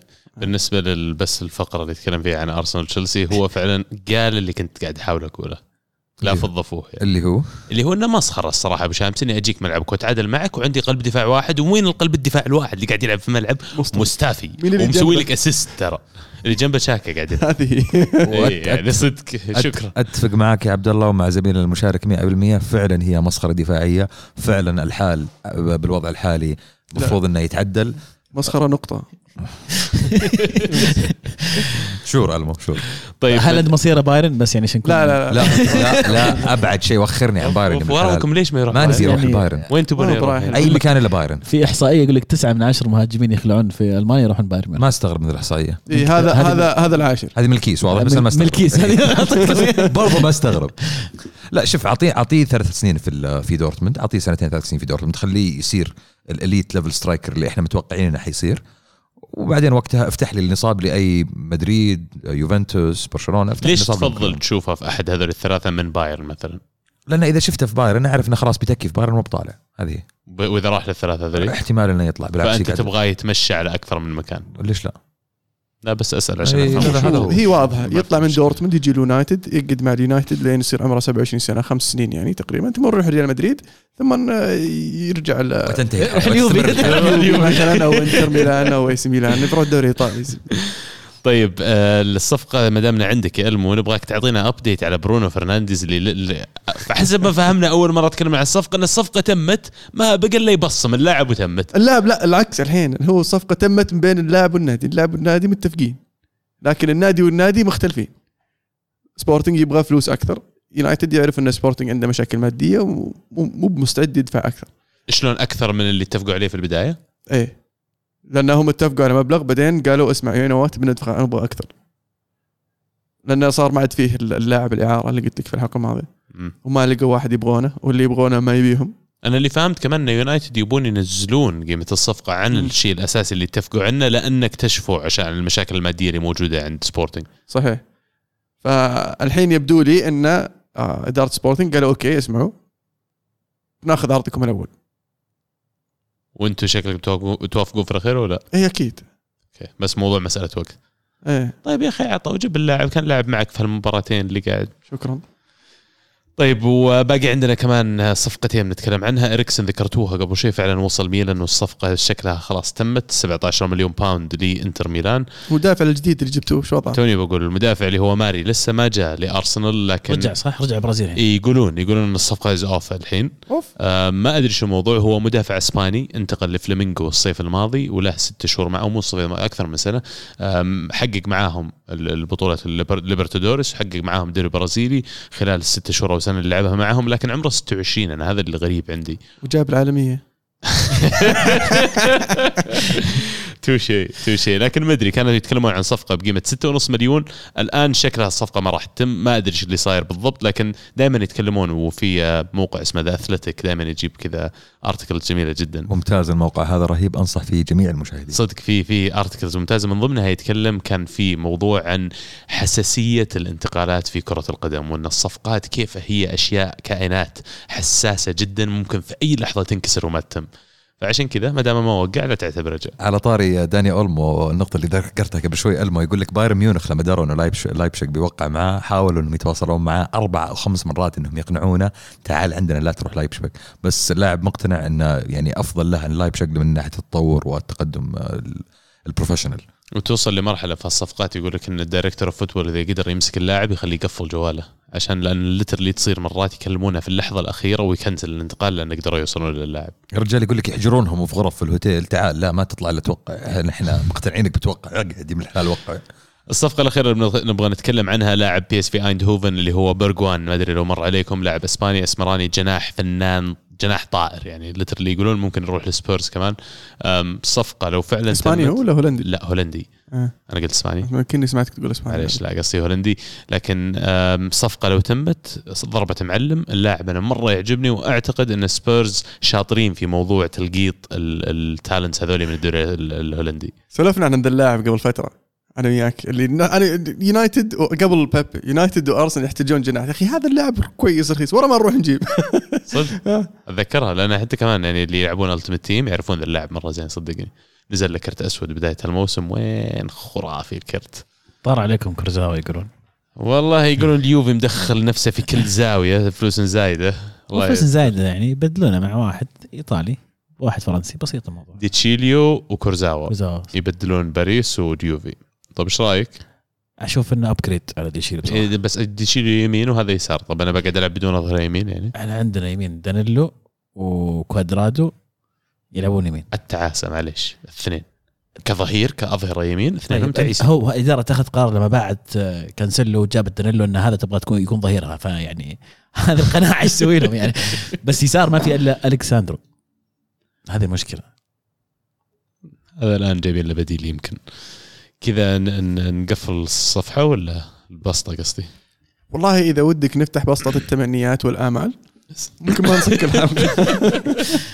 خلا خلا الأسبوع الجاي تمنيات على وش اللي كان ممكن يصير وما صار, اللي وش ممكن نسوي. أنا وكل لك نفتحنا بسطة كذا خاصة, عرفت اللاعب الفلاني هذا وش يصلح, وش الطريق ذا, وشون نحط برنامج, عرفت المفروض يروح الفريق الفلاني تمني يطور قد كم سنة, تمني يروح الفريق الفلاني, تمني أنت في الفريق الفلاني يحقق أماله وطموحاته, تمني يروح يعتزل في الأم إل إس ولا. على طاري أمال والطموح يا جماعة, والله في مشاركة في الهاشتاج جميلة صراحة. يحيى يقول على موضوع انتقال لاعبين عشان فلوس ووظيفة و و بس قبل تصير وظيفة كانت شغف وما زالت. اللاعب اللي يفكر بفلوس بس مجرد ما تجيه فلوس يطيح مستواه. اللعبة شغف ونجومية وجوائز واسم, مش فايدة فلوس. الحين بعد كم سنة يلقى نفسه خارج السباق. كوتينيو مثال. يا عزيزي أنصحك أنك تعود إلى إلى الخلف مئة وخمسين سنة لما كانوا الناس يلعبون هواة وما كان في أي بروفيشناليزم في كرة القدم. إذا أنت تشوف الشيء هذا, أتوقع في اليوم الحالي أنا كلاعب كرة قدم إذا شفت نفسي وصلت للمستوى حق الإليت أبحث عن ال ال ال الانتصارات, أبحث عن الفلوس, أبحث عن التطور والاستقرار. بس كل هذا بدون شغف ترى ما ما تقدر توصل له أصلا, ما تقدر تقعد فيه. كم لاعب كم لاعب شفنا وصل القمة ودروب اختفاء وصار مكرش ويلعب في الدوري الهندي الدرجة الخامسة لأنه جمع الفلوس اللي يبغاها وخلاص. لا لا لا قبل ما قبل وصل فجأة أخي أدريانو, يا أخي تروح بعيد. أدريانو يعني حالة خاصة بسبب. لا لا لا لا كثير يا أخي زيه كثير. أدريانو بس, بس أدريانو خصيصا حالة خاصة. أعطيني مثال ثاني. أدريانو يقرأ من شاطحة اللي سواها أصلا, اللي قام ينوت خلاص ما عاد يبغى يلعب كورة, أنا أبغى أرجع لحياتي السابقة. لا لا مليان أسماء. أذكر روبينيو بالذات. البرازيليين وأمريكا الجنوبية ترى كلهم أكثر لعيبة أصلاً يعني موجودين في. المشكلة يجوك أندية زي اليونايتد لاعب صغير عمره عشرين سنة يطقونه مئتين ألف, خلاص وش يبي اللاعب, عرفت يعني. فأنا ما وما أتكلم عن يونايتد بشكل حد محدد, بس أتكلم عن إنه يكون لاعب صغير ولسه ما وصل البوتنشل حقه ويصير يجي مبلغ كبير ويصير اللاعب يشوف إنه ما ما هو مضطر إنه يأدي لأنه خلاص قاعد يستلم الراتب اللي قاعد يبي. أنا بغيت تسكتون اليوم قمت أكل يعني. عافية أبو عبد عافية صحتين برتقال. عموما تاني بقول بالنسبة للي مهتم ليس برتقال, واتحداكم تعرفونه. اللي يعرفه له جائزة مني خاصة. يشبه فريق تكلمنا عنه قبل شوي. لا تتكلم لو سمحت, لا تتكلم. نوصل كذا لبطل وبصل. بطل وبصل نبدأ من مين يا شباب؟ أنا جاهز. المو يلا عطينا. آه بالنسبة لي بطل الأسبوع ماكسي غوميز بصراحة. مباراة برشلونة كان كان الوحش و يعني فوز فريقه. برغم البلنتي اللي ضيعه قدر يحاول يحافظ على هدوءه وتركيزه ويسجل هدفين زيادة. بالنسبة لهدف الأسبوع هدف شو اسمه غوريتسكا غوريتسكا المقص ضد شالكة. شالكة أبو شمسي شالكة بايرن مباراتهم ما لها اسم. لا صادق لا لا نخبرنا بينهم يعني تاريخ ولقاءات مقابلات إرث كروي ايه شيء زي كذا. اريتج كنت بسالك يمكن لها اسم. الحرب الاحمر والازرق. الشرق والغرب.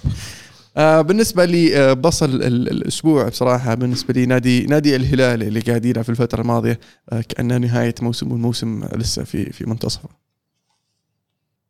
شامسي بطل وبصل. بطل الأسبوع عندي هو اللاعب إيرلينغ هالاند, خمسة أهداف في سبعة وخمسين دقيقة في مباراتين فقط. وش قاعد تسوي يا ولد يا مجنون؟ آه هدف الأسبوع بالنسبة لي هو هدف آه لاعب توري لاعب آه فرانكفورت أمام لايبشبك, كان الهدف الأول مزعة مجنونة في الزاوية التسعين.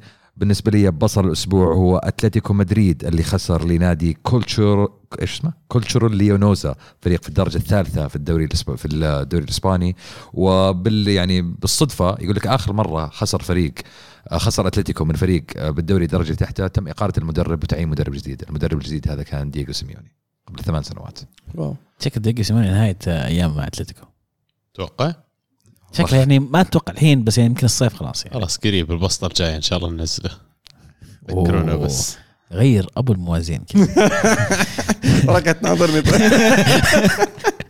احس في الصيف يوفي ويونايتد كلهم يدورون مدربين بجد. استر آه عندي انا بطل اسبوع نادي نابولي اللي كان اسبوع رائع بفوزه على لاتسيو في الكاس وفوزه على اليوفي في الدوري، آه انتعاشه طيبه لنابولي. بصل اسبوع نادي تورينو اللي لقم سبعة صفر من اتلانتا، نتيجه قاسيه جدا. طبعا تحيه كبيره لاتلانتا والهاتريك من إليسيتش إليتش عفوا، ولكن آه تورينو سبعة كبيرة، أول مرة يلقم سبعة في تاريخها، وأتلانتا أول مرة يسجل سبعة في تاريخها، يعني سجل سبعة الموسم ذا سبعة واحد على سبعة صفر سبعة صفر فعلا. هذا بس بهدف هالاند الثاني آه اللي سحب الحارس وسجلها من زاوية ضيقة جدا بكل برود، خلاها مرة سهلة. سمعت الموتر دباب، يمكن دباب، يمكن جيران، يمكن موتر، يمكن ماطور، بس يمكن أسد ماطور منحاش. والله هاج الماطور ذا يا عمي. خلصت عزيز؟ خلصت عبد الله. عندي أنا بطل الأسبوع نيوكاسل اللي قدروا يقلبون تأخرهم اثنين صفر في اللحظات الأخيرة لتعادل اثنين اثنين وطلعوا منها بنقطة. أه بصل الأسبوع والله عندي بصلات كثير، لكن الأسبوع الماضي وراح تكون تكملة أو امتداد لبصلة الأسبوع الماضي، تكلمنا عن حفنة أو نوعية من الإعلام الكروي الموجود بالذات بالعربي. واحد من المتابعين مشكورا غرد وحط لي لينك أه فيديو لنوعية أو شريحة من هالنوعية اللي قاعدين يمارسون الضوضاء بسميه، ويمارسون التكلم بما لا يفقهون ولا يعقلون، وقاعدين ينتقدون الشهري مدرب المنتخب السعودي اللي تكلمنا عنه شوي قبل شوي، وكلهم يجتمعون على شيء واحد انهم ما يبون الشهري. ما حد يعرف ليش، ما حد عنده سبب منطقي واحد، ما حد عنده انتقاد على مبني على ارقام وحقائق واشياء حقيقية، كلهم بس مجتمعين ما يبونه.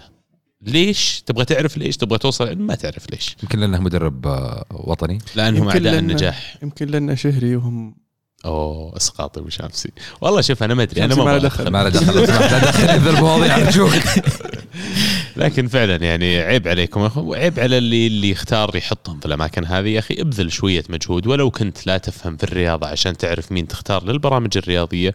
يا أخي ما يبغى على ذاك الفهم الزايد، رح جرب على ناس مختلفين، وإلا بتوصل لك لأحد فاهم. تويتر مليان مليان، أنا من الناس اللي أقرأ في تويتر الناس اللي خلينا نقول ما يعتبرون من مشاهير الصف الأول، لكن يا أخي الرجال يكتب صح حتى لو ما عنده متابعين كثير. روح شوف، إلا تلقى في البلد مهارة، إلا تلقى فيها نوعية. بس الأشكال هذه والله أنا لا أفخر أني أعتبر آه أني أسميهم إعلاميين ولا صحفيين. هذول ممكن ننصحهم يروحون يشترون فوتبول مانجر عبد الله أنهم يجربون يدربون. والله يعني أبو شامسي أنا ما أتوقع يعرفون شيء غير أن الفرص المحققة ضاعت والفريق كان غير محظوظ وما أدري إيش، هي أربع مباريات عاد والمدرب غير مناسب. شكرا لك. تخيل أن للأسف اللي حطه في هذا المكان يبحث عن هذا النوع من الإثارة، يجيب الناس معينين بسبب أنهم يسببون بلبل ويتهاوشون يسوون إثارة وأراهم يعني شوي شاطحه. وهذا عندي عندي ثيري مختلف. تفضل. قد يكون اللي شال الشهري من البدايه هو آه هو, هو اللي موجه الفكر هذا على اساس انه يقدرون يشيلونه مره ثانيه. انا موضوع شخصي بينهم قد يكون. والله يشوف انا اتكلم عن دوري موجودين من خلال عشرين سنه خمسة وعشرين ثلاثين سنه الماضيه، ناس من عرفت نفسي وانا اشوف كره القدم بالعربي نفسهم ينعدون، وقلت يا جماعه الخير مليار شخص ما في الا الناس. شكرا. غريب غريب فعلا من بديت اعرف كوره نفس المحللين نفسهم، قنوات في بعض القنوات نفس الاشخاص، في بعض القنوات يعني نفس الاشخاص يتنقلون بينهم، يعني مستحيل ما طلعوا ناس جداد. يعني هذا الفكرة يا أخي. وبعدين أنا ضد مبدأ أن الرياضة للرياضيين فقط. لا يا أخي، مو بلأنك أنت بس كنت لاعب ولا كنت مدرب يحق لك الحديث عن الكرة ولا غيره. يا أخي صحفيين عليهم الكلام، وناس يعني حتى لا بصحفيين ولا غيره بس متابعين للعبة وجمهور ومحبين. يعني أنتم وجهة نظركم قيمتها مهمة قد أهمية أي لاعب سابق وأي مدرب سابق. فعشان كذا أنا بالعكس أقول أن الكرة للجميع، وهذا الشيء اللي يثبتنا للجميع. هجت كثير وبعدنا يمكن هدف الأسبوع. أسلم ألمو إلا لقلك. لا كمل بعد هدف الأسبوع. هدف الأسبوع إليسيتش يسجل هدف رائع من من نص ملعب أربعين متر تقريبا على تورينو مع أتلانتا.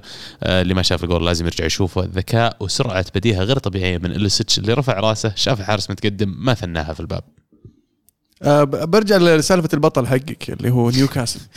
أه ان نيوكاسل وقدر يعود وما ادري وشو، بس يا اخي ما اعطيت العودة. لا ما أعطيت ستيف بروس حقه زي ما أعطيت جاتوزو بالفوز على اليوفي. يعني ستيف بروس يعني هو اللي دخل اللاعب ده اللي سجل هدفين. حتى ستيف بروس مدرب كبير يا ألمو، استحق ال... استحق الذكر على الأقل. والله يستحق فعلا. لا بس يعني فعلا ستيف بروس يعني من المدربين الاندريتد مرة. أشوفه يذكرني بيج سام وطقته اللي هو شو اسمه وش اسمه بشامسي ال ال ال ال الولش Watson. لا الولش الأسرع جيجز وش مدرب شون دايتش مونك لا لا لا جاري مونك حق ويست بروم ستوك اه شو اسمه شو اسمه بالضبط رهيب ذاك رهيب شو اسمه حق ستوك مارتن أونيل لا لا مو أونيل ومارتن أونيل واحد منهم بعد من هذول المدربين هذا بس هذا ايرش مو مو بولش طقة قديمة هي العبرة انها طقة قديمة يا خانم الزبدة هذول المدربين اللي اللي بيلعبون بالطابع الإنجليزي الطابع القديم شوي عرفت اللي يعتمد على الفيزيكاليتي واللونج بولز والكروسز والأشياء هذه إيه. صح إنه مو بأفضل طريقة لعب لكن تفقدها في الدوري الإنجليزي ولما ينقعون فرق يجيبون هذا النوع من المدربين عشان ينقذونهم. أنا يمكن ما تكلمت كثير عن الموضوع كمان لأن أنا ما أحب بيولس توني بيولس توني بيولس بس قاعد أحاول أتذكر اسم الرجال تمام بس ما أفضل طريقة اللعب الإنجليزية اللي تكلمت عنها عشان كذا احترمت كثير وايلدر اللي عنده فعلا الفكر الإنجليزي اللي تكلم عنه هذا لكن ابتدع فيه جاب شيء جديد فعشان كذا أنا يمكن ما أحب ناس زي توني بيولس وايلدر اللي هو مدرب بورموث لا شفت شفت مدرب بورموث الاوفرلابينج سنتر باكس انا انا احترم صراحه ادي هاو على على على الشغل اللي سواه في بورموث صار له تسع سنين تقريبا مو كلاسيك انجلش ستايل مو لا لا مو كلاسيك انا هذا قصدي انه انوفيتيف ومختلف عن الاسلوب الانجليزي التقليدي اللي هو اسلوب شون دايش مع بيرنلي آه بس في عندك الموجوده الخبرات هذه تلقاها بس المشكله لازم تعطيها الفرص. واخر شيء قبل ما نبعد عندي جائزه بالوتيلي الاسبوع هذا اللي تكلمنا عنها اكثر من مره قبل. جائزه بالوتيلي تروح للاعب اللي يسوي شيء ممتاز وفي نفس الوقت يطقع على قولة بعض الناس. فلوتارو مارتينيز سجل هدف وانطرد بعد ما فلم وقاعد يكفر على الحكم وما بقى سبه ما قالها حتى ما ادري. ألمو يقول لي قبل قبل الحلقه ان اعطاه كرت اصفر وبعدين اعطاه كرت احمر مباشر عقبها يعني اي لانه كان يعترض على ان الحكم ما حسب له فاول فجاي مندفع هو وزعق الحكم اعطاه كرت اصفر هو يرفع الكرت الأصفر هذا لسه يحكي قام طلع الكرت الأحمر ففي شيء قاله بين الكرت الأصفر والكرت الأحمر. ما أدري بس بيبان في التقرير إيش اللي صاير معاهم. أعطينا هاشتاج الكرة معنا يا عزيز. من الهاشتاج فهد يقول زيدان لازم يشوف حل مع مندي قبل مرات السيتي الرجال تحت الضغط مو بعارف وش يسوي بالكرة. لا تلعبه لعب مرسلو بكل بساطة مرة الموضوع سهل يعني. طارق يقول كيف ممكن السيتي يحافظ على وجوده بالقمة بعد بيب اللي دائما الأندية تعاني بعد ما يطلع منها وهل تعتقدون أفضل ومن تعتقدون أفضل معوض لأغويرو وبالنسبة لسانشو ترى موجود بند بعقده يعطي الأولوية للسيتي في حال قرر دورتموند يبيعه مو بأولوية يعطيهم حقية أنهم يدفعون نفس المبلغ ماتش إيه. إيه إذا جاء فريق دفع مية وعشرين يقول يلا السيتي تدفع مية وعشرين ولا يروح. إذا طلع أنا بالنسبة لي إذا طلع غارديولا مين ممكن يكون بديل صعب الصراحة إنك تجيب بديل غارديولا لأنه ما في زيه الصراحة في عالم كرة القدم. أتوقع إنه ممكن يروحون الواحد زي أليغري واحد عنده مخضرم وعنده خبرة في الدوريات الأوروبية وقد فاز ببطولات من قبل ما يعتمدون على واحد جديد صغير. وش كان السؤال الثالث؟ سان... سانشو وأغويرو. أغويرو بديل أغويرو بديل أغويرو هذه صعبة الصراحة. هالاند يمشي ممكن تيمو فيرنر. طيب ليش لا تيمو فيرنر اللي قريب إذا أنت تبغى بديل أغويرو بعد ثلاث أربع سنين يتحول إلى هالاند. أعطيك واحد أحلى راشفورد.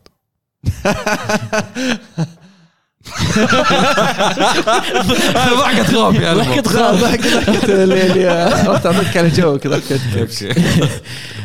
ديفلز يقول سؤال لك يا عزيز لو كريس حقق الأبطال هل بيكون من أفضل ثلاث لاعبين بتاريخ اليوفي وإيش ممكن يسوي عشان يكون الأفضل بالنسبة أفضل لك. ثلاث لاعبين في تاريخ اليوفي مرة واحدة وش دعوة يا هو هجاوبك يا أبو شامس دعوة هجاوبك أنا مرة ورحت بعيد. لازم يسوي عشان يكون الأفضل لازم يكون يعني شايل الفريق بشكل خرافي الحالة يا عمي ما هو بأفضل لاعب في اليوفي السنة دي الثلاثة تشامبيونز ليج ورا بعض مع الدوري يكون أفضل أي أفضل في التاريخ يعني كمان. لا أنا أحس إنه المفروض يروح يفوز الدوري الألماني بعد مع اليوفي ويرجع معه برضو ممكن ممكن ياخذ كأس العالم. طيب طب آه. على طاري على طاري عزيز فتح هذا السؤال حلو مين تد كذا توب أوف يور هيد على طول أفضل ثلاث لعيبة في تاريخ اليوفي ديل بيرو بوفون قد يكون يا شيرية شيرية مدافع ايه او كلك بلاتيني.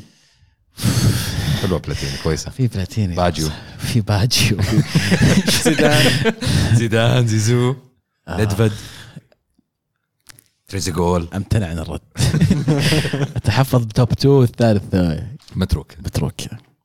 طيب مستر مودي يقول أخيرا الدوري الإيطالي يصبح في مستوى ينافس جنة كرة القدم الحقيقية الدوري الألماني. وكيف لا وهو يلعب فيه أسطورة خط الوسط الحية صاحب التمريرات والعرضيات المليمترية. هنيئا لليوفي الأسطورة بلاس ماتويدي.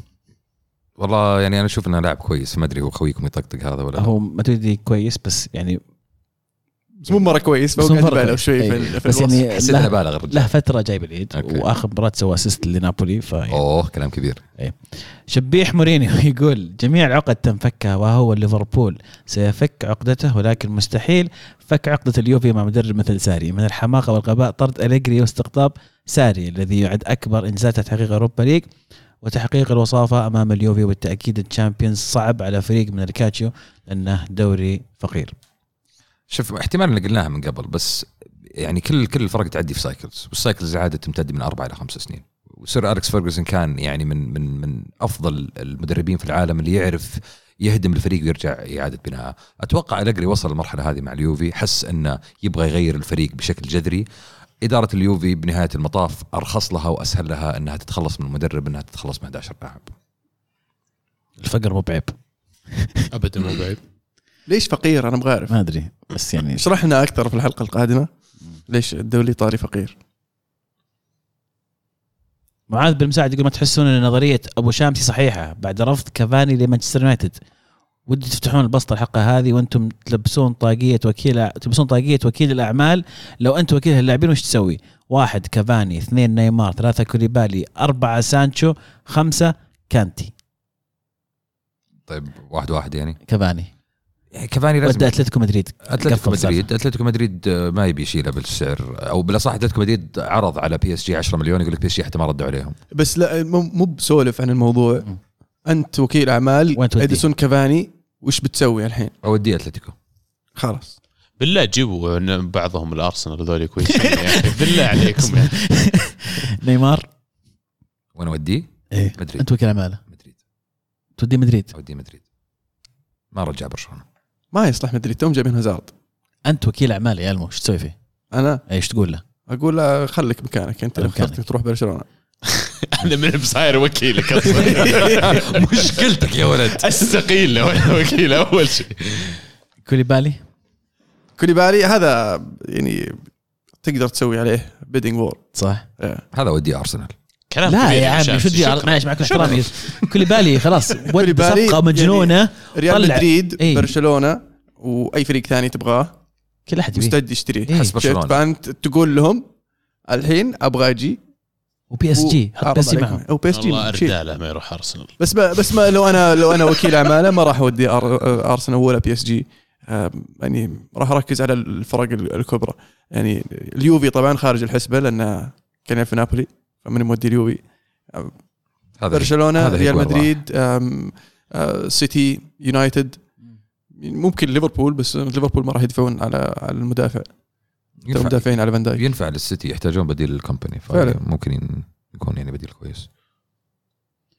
ريوتا يقول اعتقد ان دي يونغ اه اصبر اصبر في واحد بس سحبنا عليه كانتي لا والله في اثنين سلم عليهم كانتي ريال مدريد والله تحمست انا سانشو وكانتي والله كانتي ترى ينفع برشلونة ينفع برشلونة كانت ينفع في كل مكان ترى ينفع برشلونة يعني مع في أي فريق كانت ينفع كل إلا مدريد. أختلف معك في المشويف هذه مع برشلونة إيه ليش أحس كانت يبي فريق يخسر الكرة كثير يلعب مخاطرة عالية عشان كانت يقدر فعلا يعطيك الفاليو حق كانت إنه يجيب لك الكرة كل شوي. فإذا أنت تلعب فريق هو يحتفظ بالكرة معظم الوقت تفقد شوي من القدرة الهجومية اللاعب في الموقع هذا. وش الفريق اللي يلعب بالطريقة الكاونتر اتاكينج هذه بشكل مية بالمية أو فريق كبير؟ أنا, يعني أنا هذا السؤال أنا أطرح السؤال.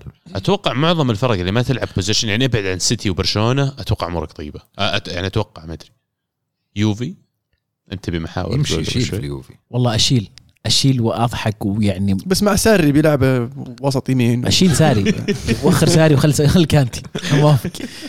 سانشو طيب سانشو حس مرة واضحة سانشو ودي لنا سوبر فرانك يا حبيبي وين يدور على واحد زيه. شوف بينجح مع تشيلسي مرة لو يروح، لكن أنا أعتقد بس إن الوضعية اليونايتد فيها اليوم تذكرني بالوضعية اللي كانوا فيها مع مورينيو يوم إنه جو شروا أليكسيس من تحت سيتي. ذر ديسبرت اليوم، وسانشو لاعب إنجليزي وبيعطيهم مدة طويلة، فحتى لو بيكلفهم مية مية وعشرين مليون يسوى عادي، لاعب قدامه أقل شيء اثنا عشر سنة. بس أنا أنظر لها من وجهة نظر اللاعب مرة ثانية. حاليا أروح لليونايتد، هل في بلان في اليونايتد؟ لا ما في بلان. كم لا كم تدفع؟ كم سؤال لا تنسون السؤال، انت وكيل اعمال. اي انا وكيل اعمال. انا بالنسبه لي وكيل اعمال انظر الى يونايتد، ما اشوف ان يونايتد في ستراكشر او في بلان مستقبلي. اشوف ان تشيلسي في ستراكشر في بلان. اه لا لا لا ذا ولا ذا، ودي السيتي وغم غمض انا ولا افكر. ودي السيتي هو طالع من السيتي هو، بس مو الحين. لا بس هو اوريدي هو طالع. ليه ليه ليه السيتي؟ عشان غارديولا فعلا هو المشروع اللي احسه فعلا يناسب هذا اللاعب. طب الصيف الجاي وغارديولا مشى، بيجي مدرب ثاني ممتاز نفس الاسلوب. قصدي مو شرط نفس الاسلوب، مو شرط اسلوب، بس انه احس كذا الفريق مسوى يناسب لعيبه زي سانشو. ليش مو بالبايرن؟ طيب لانه ما نبي ما نبي بايرن خيار جيد انجليزي يا اخي. ما لا لا خيار جيد بايرن عادي ممكن ممكن ما يبغى يقعد في المانيا اتوقع في المدى الطويل، بس اوريدي يعني لا سواها مع دورتموند فممكن يسويها مع بايرن. فكره كويسه، خلي بايرن يحطون فلوس عشان سيتي يرفعون. بس كل الحالات بودي يونايتد يعني لو انا وكيل. طيب آه ريوتيغو اعتقد ان دي يونغ ودي لخت بدرجة اقل كان يجب ان يبقيها في الاياكس لموسم واحد اخر على الاقل. يعني حتى ديميرال في اليوفي ظهر بشكل افضل مع انه كان تحت ضغط نفسي. يعني ما اقدر اقول نطلعوا بدري، لان لما انت تكون اياكس وتجيك فرق بعروض ب سبعين وثمانين مليون الصراحه ما اقدر اقول لا. وحتى اللاعب اللي يتقاضى راتب مثلا عشرة آلاف جنيه في الاسبوع وبعدين فجاه يجيه نادي ويقول انا بعطيك مية وثمانين ألف بدل عشرة آلاف، برضو مو من المنطقي اني تقول لا اقعد والله موسم زياده. يا عمي سلامه الكوره اللي بتتطور في اياكس تتطور في مكان ثاني. وبعدين اتوقع اياكس من الانديه اللي هي عارف انه انا مهما كنت ما حكون ديستنيشن اخير لاي لاعب، انا اطور اللعيبه وابني اللعيبه واصرف اللعيبه. متوتر جدا، عنده ثلاث أسئلة. الأول يقول عزيز رأيك بيوفي ساري، هل هو أقوى من يوفي أليجري وأنت تشوفها بالأبطال بكل واقعية؟ لا طبعا مو أقوى من يوفي أليجري وأنت تشوف بالأبطال بكل واقعية. دور الثمانية إذا اليوفي واجه فريق صعب أتوقع راح يطلع، إذا ما كان صعب. من الفريق الصعب حاليا؟ ليفربول، السيتي صعب، ريال مدريد، بايرن، يعني الفرق الصعبة كثيرة للأسف يعني. فأتوقع دور الثمانية إلا كانت قرعة يعني حبيبة جدا مع اليوفي ممكن نشوف نصف النهائي. إلا لو حلق بعد كريستيانو رونالدو شعره. ترى موضوع الشعر هذا خطير، إنه في قصة جديدة فما تدري وش ممكن يكون أثرها. هو يجددها كل ما يرجع للشامبيونز ليج مرة أخرى. إيه بس تعودنا الأطراف الشقرة ذي في الدور دور ستة عشر المرة ذي مسوي ربطة الشعر على فوق من الشوطة هذه جديدة. أنت ممكن يطير كشخة كشخة يا أخي معلش. السؤال الثاني يقول ألمو برأيك ليش ما أقيل أولي إلى الآن وتم التعاقد مع البوتش طالما الموسم انتهى ومنها يستفيد البوتش من الوقت؟ لأن بوكتينو قاعد يأخذ مبلغ من توتنهام، إذا وقع مع اليونايتد ما راح يعطون المبلغ هذا اللي هو اثنا عشر مليون باوند. سؤال أخير وأتوقع بس بس إضافة للبوكتينو بالنسبة له أفضل إني أدخل في النادي في الصيف أبدأ أبدي أبني الفريق من من أول جديد بري سيزن واو، ولا أدخل في نص الموسم في نص الزحمة والمعمعة.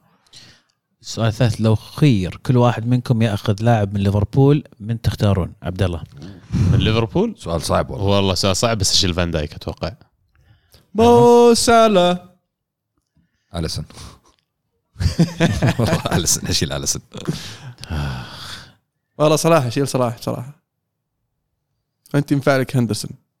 قاعد افكر في الوسط وما جاء في بالي الهندرسون، ضاق صدري شوي. صدقني كويس، صدقني مش عم سير لو سمحت. أليسون أليسون أليسون اي عزيز عنده مشكلة جرح الكبرياء في الحارس بعد مباراة نابولي. يا ساتر جرح الكبرياء، كان يهايط علي قبل المباراة دخيل ما حد يبيد. انا ضحكت عليه بصراحة، يحمد ربه ان الشوط الثاني ما كمل معه. كلام صحيح دقيق مئة في المئة. زين شاف الشوط الأول معك يا رجال. مهند يقول جرى سقوط الكبار، برشلونة يخسر اثنين صفر، يوفي يخسر اثنين واحد، تتوقعون وش سبب الخساره؟ طيب انا اشوف مش يعني. طيب يعني طيب يونايتد خسر اثنين صفر يعني دخلنا في السالفه قال الكبار. طيب يعني يا اخي يا اخي يعني راضي غروري شوي راعي شعورنا يا اخي. يقول انا شايف برشلونه لسه يبغى له وقت ورفع معنوياتهم. لاعبين زي فيدال ولويس سواريز عندهم شخص بس يناول ميسي صح ناوله بس ما يكون في يومه, لازم ناخذ زمام الأمور وتحاول تمسك بنفسك الأمور. شكرا لكم. شكرا على المشاركة. سر مأمون يقول سلام, اعتذر لعبد الله عن كلامي الأسبوع الماضي, ولكن إذا أقصده أني أنك كأرسنالي واجب عليك تكره توتنهام, فلما تمدح لاعباتهم وتسوي حيادي غلط. يا ليت الدبي نورنا مره ثانيه, له وحشه ان شاء الله بدنا نجيب الدبي. لكن عبد الله اللي ما يعرف الاسبوع الماضي ارسل لك رساله قال لك ان انت يعني مدعي مدعي المثاليه, لا عشان اسكت الحين بس مدعي المثاليه, وانا تراجع صديقنا سير مامون واعتذر لك, لكن هو وجهه نظر انه ما ينفع تمدح لعيبه توتنهام لانك ارسنالي. ابدا ما في حاجه للاعتذار, اختلاف وجهه نظر يعني في الاخير الواحد يصير واقعي. صح اني ارسنالي بس يا اخي احب الكره الجميله, ترى حتى مباراه سبيرز قاعد اتفرج يا اخي, انا احب الكوره, احب اللاعبين يفتون, احب لما اشوف لاعب ولا فريق قاعد يلعب كوره زي الناس حتى لو انه اكبر منافسيني احترمه يا اخي, لان هذا قاعد يدفني ان انا كمان اسوي احسن واحسن. فابدا اعتذارك مقبول وما يحتاج اصلا اي اعتذارات بيننا, تمونون على الرقبه والله كلكم, بس مو بنتم يا شباب الثلاثة, انتم بالذات لا يعني احنا ما نمون, لا حبيت يدفني ترجمة حرفية مشكلة الابديت الجديد يا المو. في سؤال اعتقد راح يعجبك عبد الله تحديدا والجميع ايضا, لكن عبد الله هذه لعبتك. يحيى يقول ايش رايكم فكرة شراء نادي معين؟ هل تشتري نادي حقق بطولات قبلك كثيرة وعنده جمهور, أو تشتري نادي عنده شعبية كبيرة لكن ما عنده إنجازات كثيرة زي نيوكاسل مثلا؟ هل المهم هو الإنجازات أو الشعبية أو الدوري اللي لعب فيه النادي؟ ولو صرتم مليارديرية مثلا بعد سنتين فجأة, الله يسلمك إن شاء الله. صدق السؤال, السؤال الأول شو ما يدري إحنا ملياردير الحين, ما يدري أقعد عندك قرض مقترض مليار يا ساتر. انا انا شخصيا عن نفسي اعطيت اتوقع الاجابه عن السؤال هذا, اني اشوف انه افضل لمثلا صندوق الاستثمارات العامه انه يستثمرون. لا بالصندوق الاستثمارات انت يعني مش انت لا تتكلم عن انا انا اتكلم عن انا أيه. انت اللي بتشتري الحين صندوق الاستثمارات العامه. افضل افضل اني استثمر مثلا في نيوكاسل مني استثمر في يونايتد, لاني على الاقل اقدر ابني نيوكاسل قدام مستقبل. ايش الاعتبارات اللي انظر لها حسب انا وش هدفي من شراء النادي؟ هذا السؤال الاهم. انت ايش تبغى منك تشتري؟ هل انا هدفي اني اطلع منه فلوس؟ انت, انت وش بيكون هدفك؟ قال لك اعطاك السيناريو انت صرت ملياردير بعد كم سنه, وش هدفك؟ المتعه يعني. وش بتسوي؟ تصرف يعني ملايين عشان بس يعني ما عندي مشكلة كدا. أشتري نادي مثلا في الشامبيونشيب ولا في الليج ون في إنجلترا, وأخذ النادي هذا وأبني أبني أبني إلى ما طلع البريمير ليج, ومن بعد ما طلعت من البريمير ليج أصرف فيه زيادة أني أحاول أحقق بطولات. عشان نبقى قريبين بعد ما نبعد كثير عن السؤال, أنا عبد الله أنا ما راح أبحث, مو شرط أساسي عندي تحقيق إنجازات سابقة, لكن أهم شيء عندي أنه يكون عندهم ملعب كبير بعض الشيء, يعني حول عشرين ألف متفرج خمسة وعشرين ألف, وبعدين الشيء الثاني أنه يكون هذا الملعب يتعبى, سواء هم في الشامبيونشيب ولا الليج ون ولا البريمير ليج. أبغى ملعب مليان كل اسبوع, وبناء عليه هذا تونس سبحان الله نسولف بعد مره ثانيه قبل الحلقه. انا لما اقول أنا لو صار عندي نادي بحطك سبورتنج دايركتور ولا والانديه اللي تتكلم هذه عنها عبد الله موجوده كثير ترى في انجلترا. تتكلم عن مثلا بورتسموث يلعب في الدرجه الثالثه وأربعين ألف كل اسبوع, فموجودين, مو انه ما يمديك تلقاهم. انا شخصيا افضل ال ال النادي اللي له اسم هو غائب, وعيد بناء النادي وعيد بناء البراند اللي أرجع إلى مصاف الكبار, أرفع من قيمته كقيمة النادي السوقية وتحقيق الألقاب. هذا مثال كويس عندهم وولفرهامبتون في الفترة الماضية. وولفرهامبتون يعني نادي عريق وعنده جولات وصولات يعني في أوروبا وفي إنجلترا في الخمسينيات والستينيات, اختفى فترة طويلة, والسبعينيات اختفى فترة طويلة آخر عشر خمسة عشر سنة, بس شفناه الحين عائد إلى وبقوة جدا يعني إلى المراتب العليا في الدوري الإنجليزي. أنا أتفق معك ألمو بشكل أكبر, يعني إذا أنت مليارد مليار ديلي يعني إذا عندك فلوس كثير تدخل شيء زي كذا أوكي متعة مهم, لأنك ما تبي تسوي شيء ما أنت ما راح تستمتع فيه, لكن في نفس الوقت تبغى تستثمر, أنت تبغى تخطيط فعلا. ففيها فيها فلوس, وفي نهاية اليوم أنت ممكن أنك تحط ناس تمسك المشروع هذا, تحط الفلوس والناس وخاص تطلع أنت من الموضوع وبس تراقب من بعيد. فأنا أميل أكثر إلى جانب أن أخذ نادي كان عنده ماضي وعنده تاريخ وعراقة, حاليا يمر في فترة يعني أقل من من السابقة, أقدر أنجح معاه وأكبر. كنا نسولف أنا وياك مرة من زمان عن أندية إيطالية ممكن تستثمر فيها, وكان من الأسماء جنوة كنادي عريق, أقدم نادي في إيطاليا, والمدينة نفسها المدينة جميلة وجاذبة للسياح, ف ممكن يكون جنوا أحد الأندية, وفي عندهم ديربي وعندهم يعني في في في عراقه ومحقق دوريات, فممكن هذا النوع من الانديه اللي تشدني اكثر. اذا شريت جنوة إيه؟ انت عبد العزيز جيب لاعب بشتري سامدوريا. اوه بخرب عليك. ليش حلو نوع متعه نكمل إيه بعض. تحسب انك بتفوز بالدوري كل سنه؟ لا سوي يوفي. بس انا النقطه اللي اختلف فيها عزيز اللي هي ان انا يعني بالنسبه لي الاستثمار في النادي ليس استثمار ربحي. انا لو بطلع فلوس اروح استثمر في سوق الاسهم, اروح استثمر في الذهب, اروح استثمر في اي شيء ثاني في عوائد اكبر.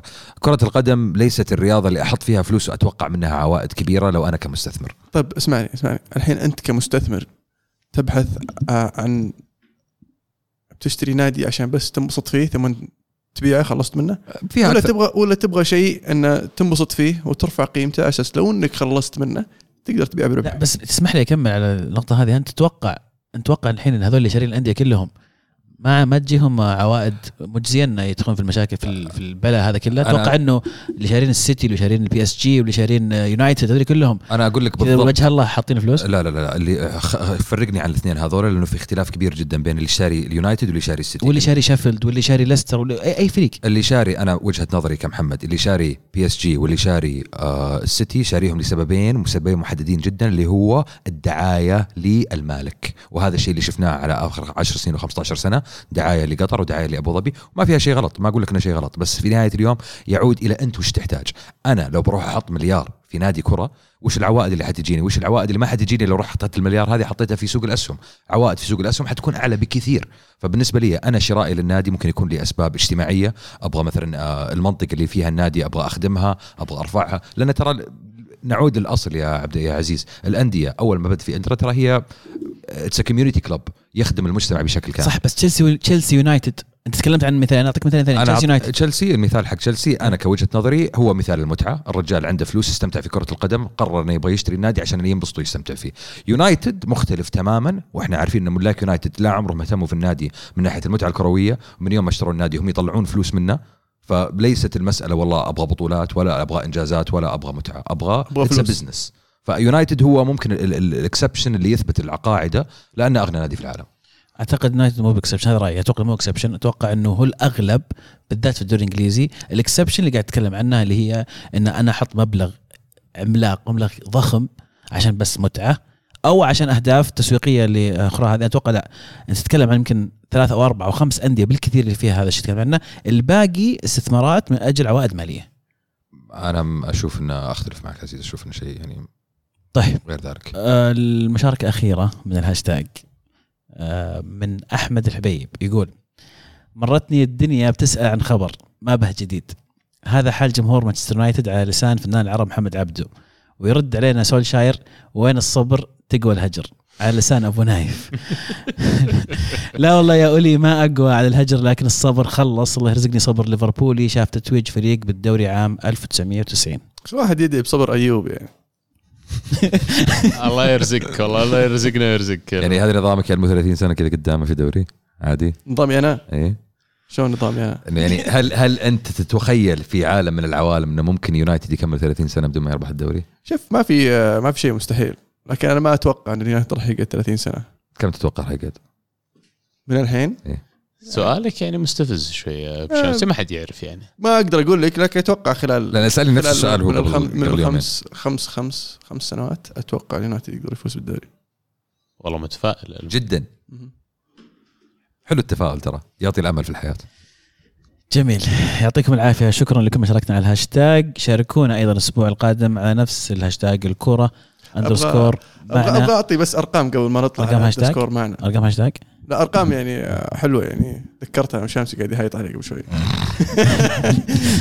التفاؤل وكذا فعلا, لأنه شيء شيء جميل إنك تشوف الأشياء الإيجابية في في في اللحظات هذه خاصة التغريدة تقول هجر. عطنا أرقام يا المو. اليونايتد فاز ستة صفر في مباراة الإف إي كاب. خلصت أرقام خلصت. لا يقول لك اليونايتد أول مرة يسجل خمس أهداف في الشوط الأول من عام ألفين وواحد. يقول لك أول مرة يفوز أو أكبر نتيجة يفوز فيها خارج أرضه كان ستة. هذه المباراة كانت آخر مرة فاز فيها كانت ثمانية واحد أمام إبسويتش خارج أرضه في عام تسعة وتسعين. كان أولي مسجل هدف الخامس في هذه المباراة. ويعني أول مرة يقرض مانشستر يونايتد يسجل ست أهداف بست لاعبين مختلفين من عام ألف وثمانمية واثنين وتسعين يا أبو شامسي. تعرف إيش صار عام ألف وثمانمية واثنين وتسعين؟ صار ليفربول توي تأسس. أوبا نعم، شفت شلون؟ ففي أشياء إيجابية يعني الواحد ينظر إليها حيوسع صدره فيها، أو يخلي الأشياء السلبية يعني راح راح تتحسن إن شاء الله. وما ننسى يا أبو شامسي إنك كنت تتوقع أن تشيلسي راح يفوز بالدوري خلال ثلاث سنوات. أنا قلت قلت بعد ثلاث سنوات وليس خلال ثلاث سنوات. أوكي بعد ثلاث سنوات. بعد ثلاث سنوات فرق كبير. ورقم وحيد أخير لا ننسى أن نادي اللي لعب ضد يونايتد ترامي روفرز هو نادي في الدرجة الرابعة في الدوري الإنجليزي. فأسعد أنا سعيد جدا لسعادتك يا ألمو. الدرجة الرابعة ترى زي ما قلنا تعادل نفس الفريق من الدرجة الرابعة، تعادل مع ليفربول من اثنين صفر إلى اثنين اثنين يعني. هذاك درجة ثالثة. نفس الفريق كله كله نفس الجو نفس الدوري ليج تو. ممكن تكملون دقائقكم بعد الحلقة، ننزلها حلقة استثنائية دقائق شامسي والمو. مو دقائق يا أخي، سوالف كنا نسولف نقاشات يا أخي. إيه بانتر حوار. طيب خلاص بانتر حوار. خلاص اسكت عزيز بقى عندك شيء دبيت بقى عندك شيء عزيز؟ أنا خلصت.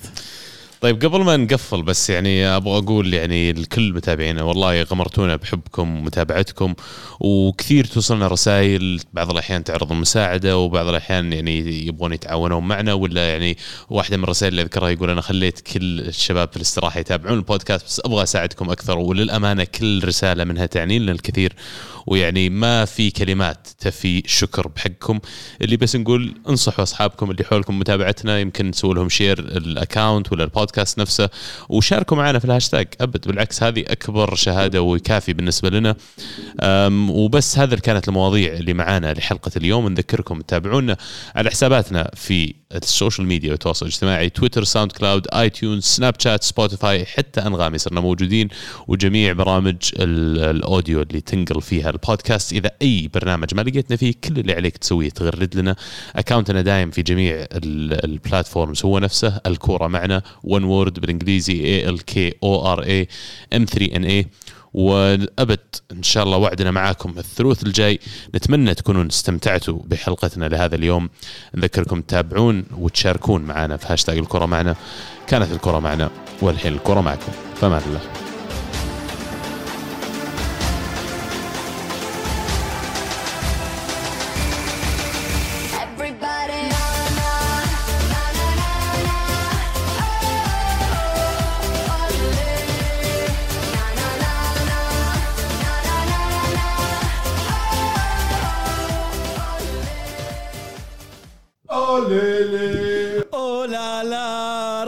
Yangulan, Rajan Yangulan, oh le le, oh la la, Rajan Yangulan, Rajan Yangulan. صدق انكم كارهين. اخي حلو الاغنيه يا اخي بس فيك. اد كات. جاء واحد اليوم سوالي منشي قال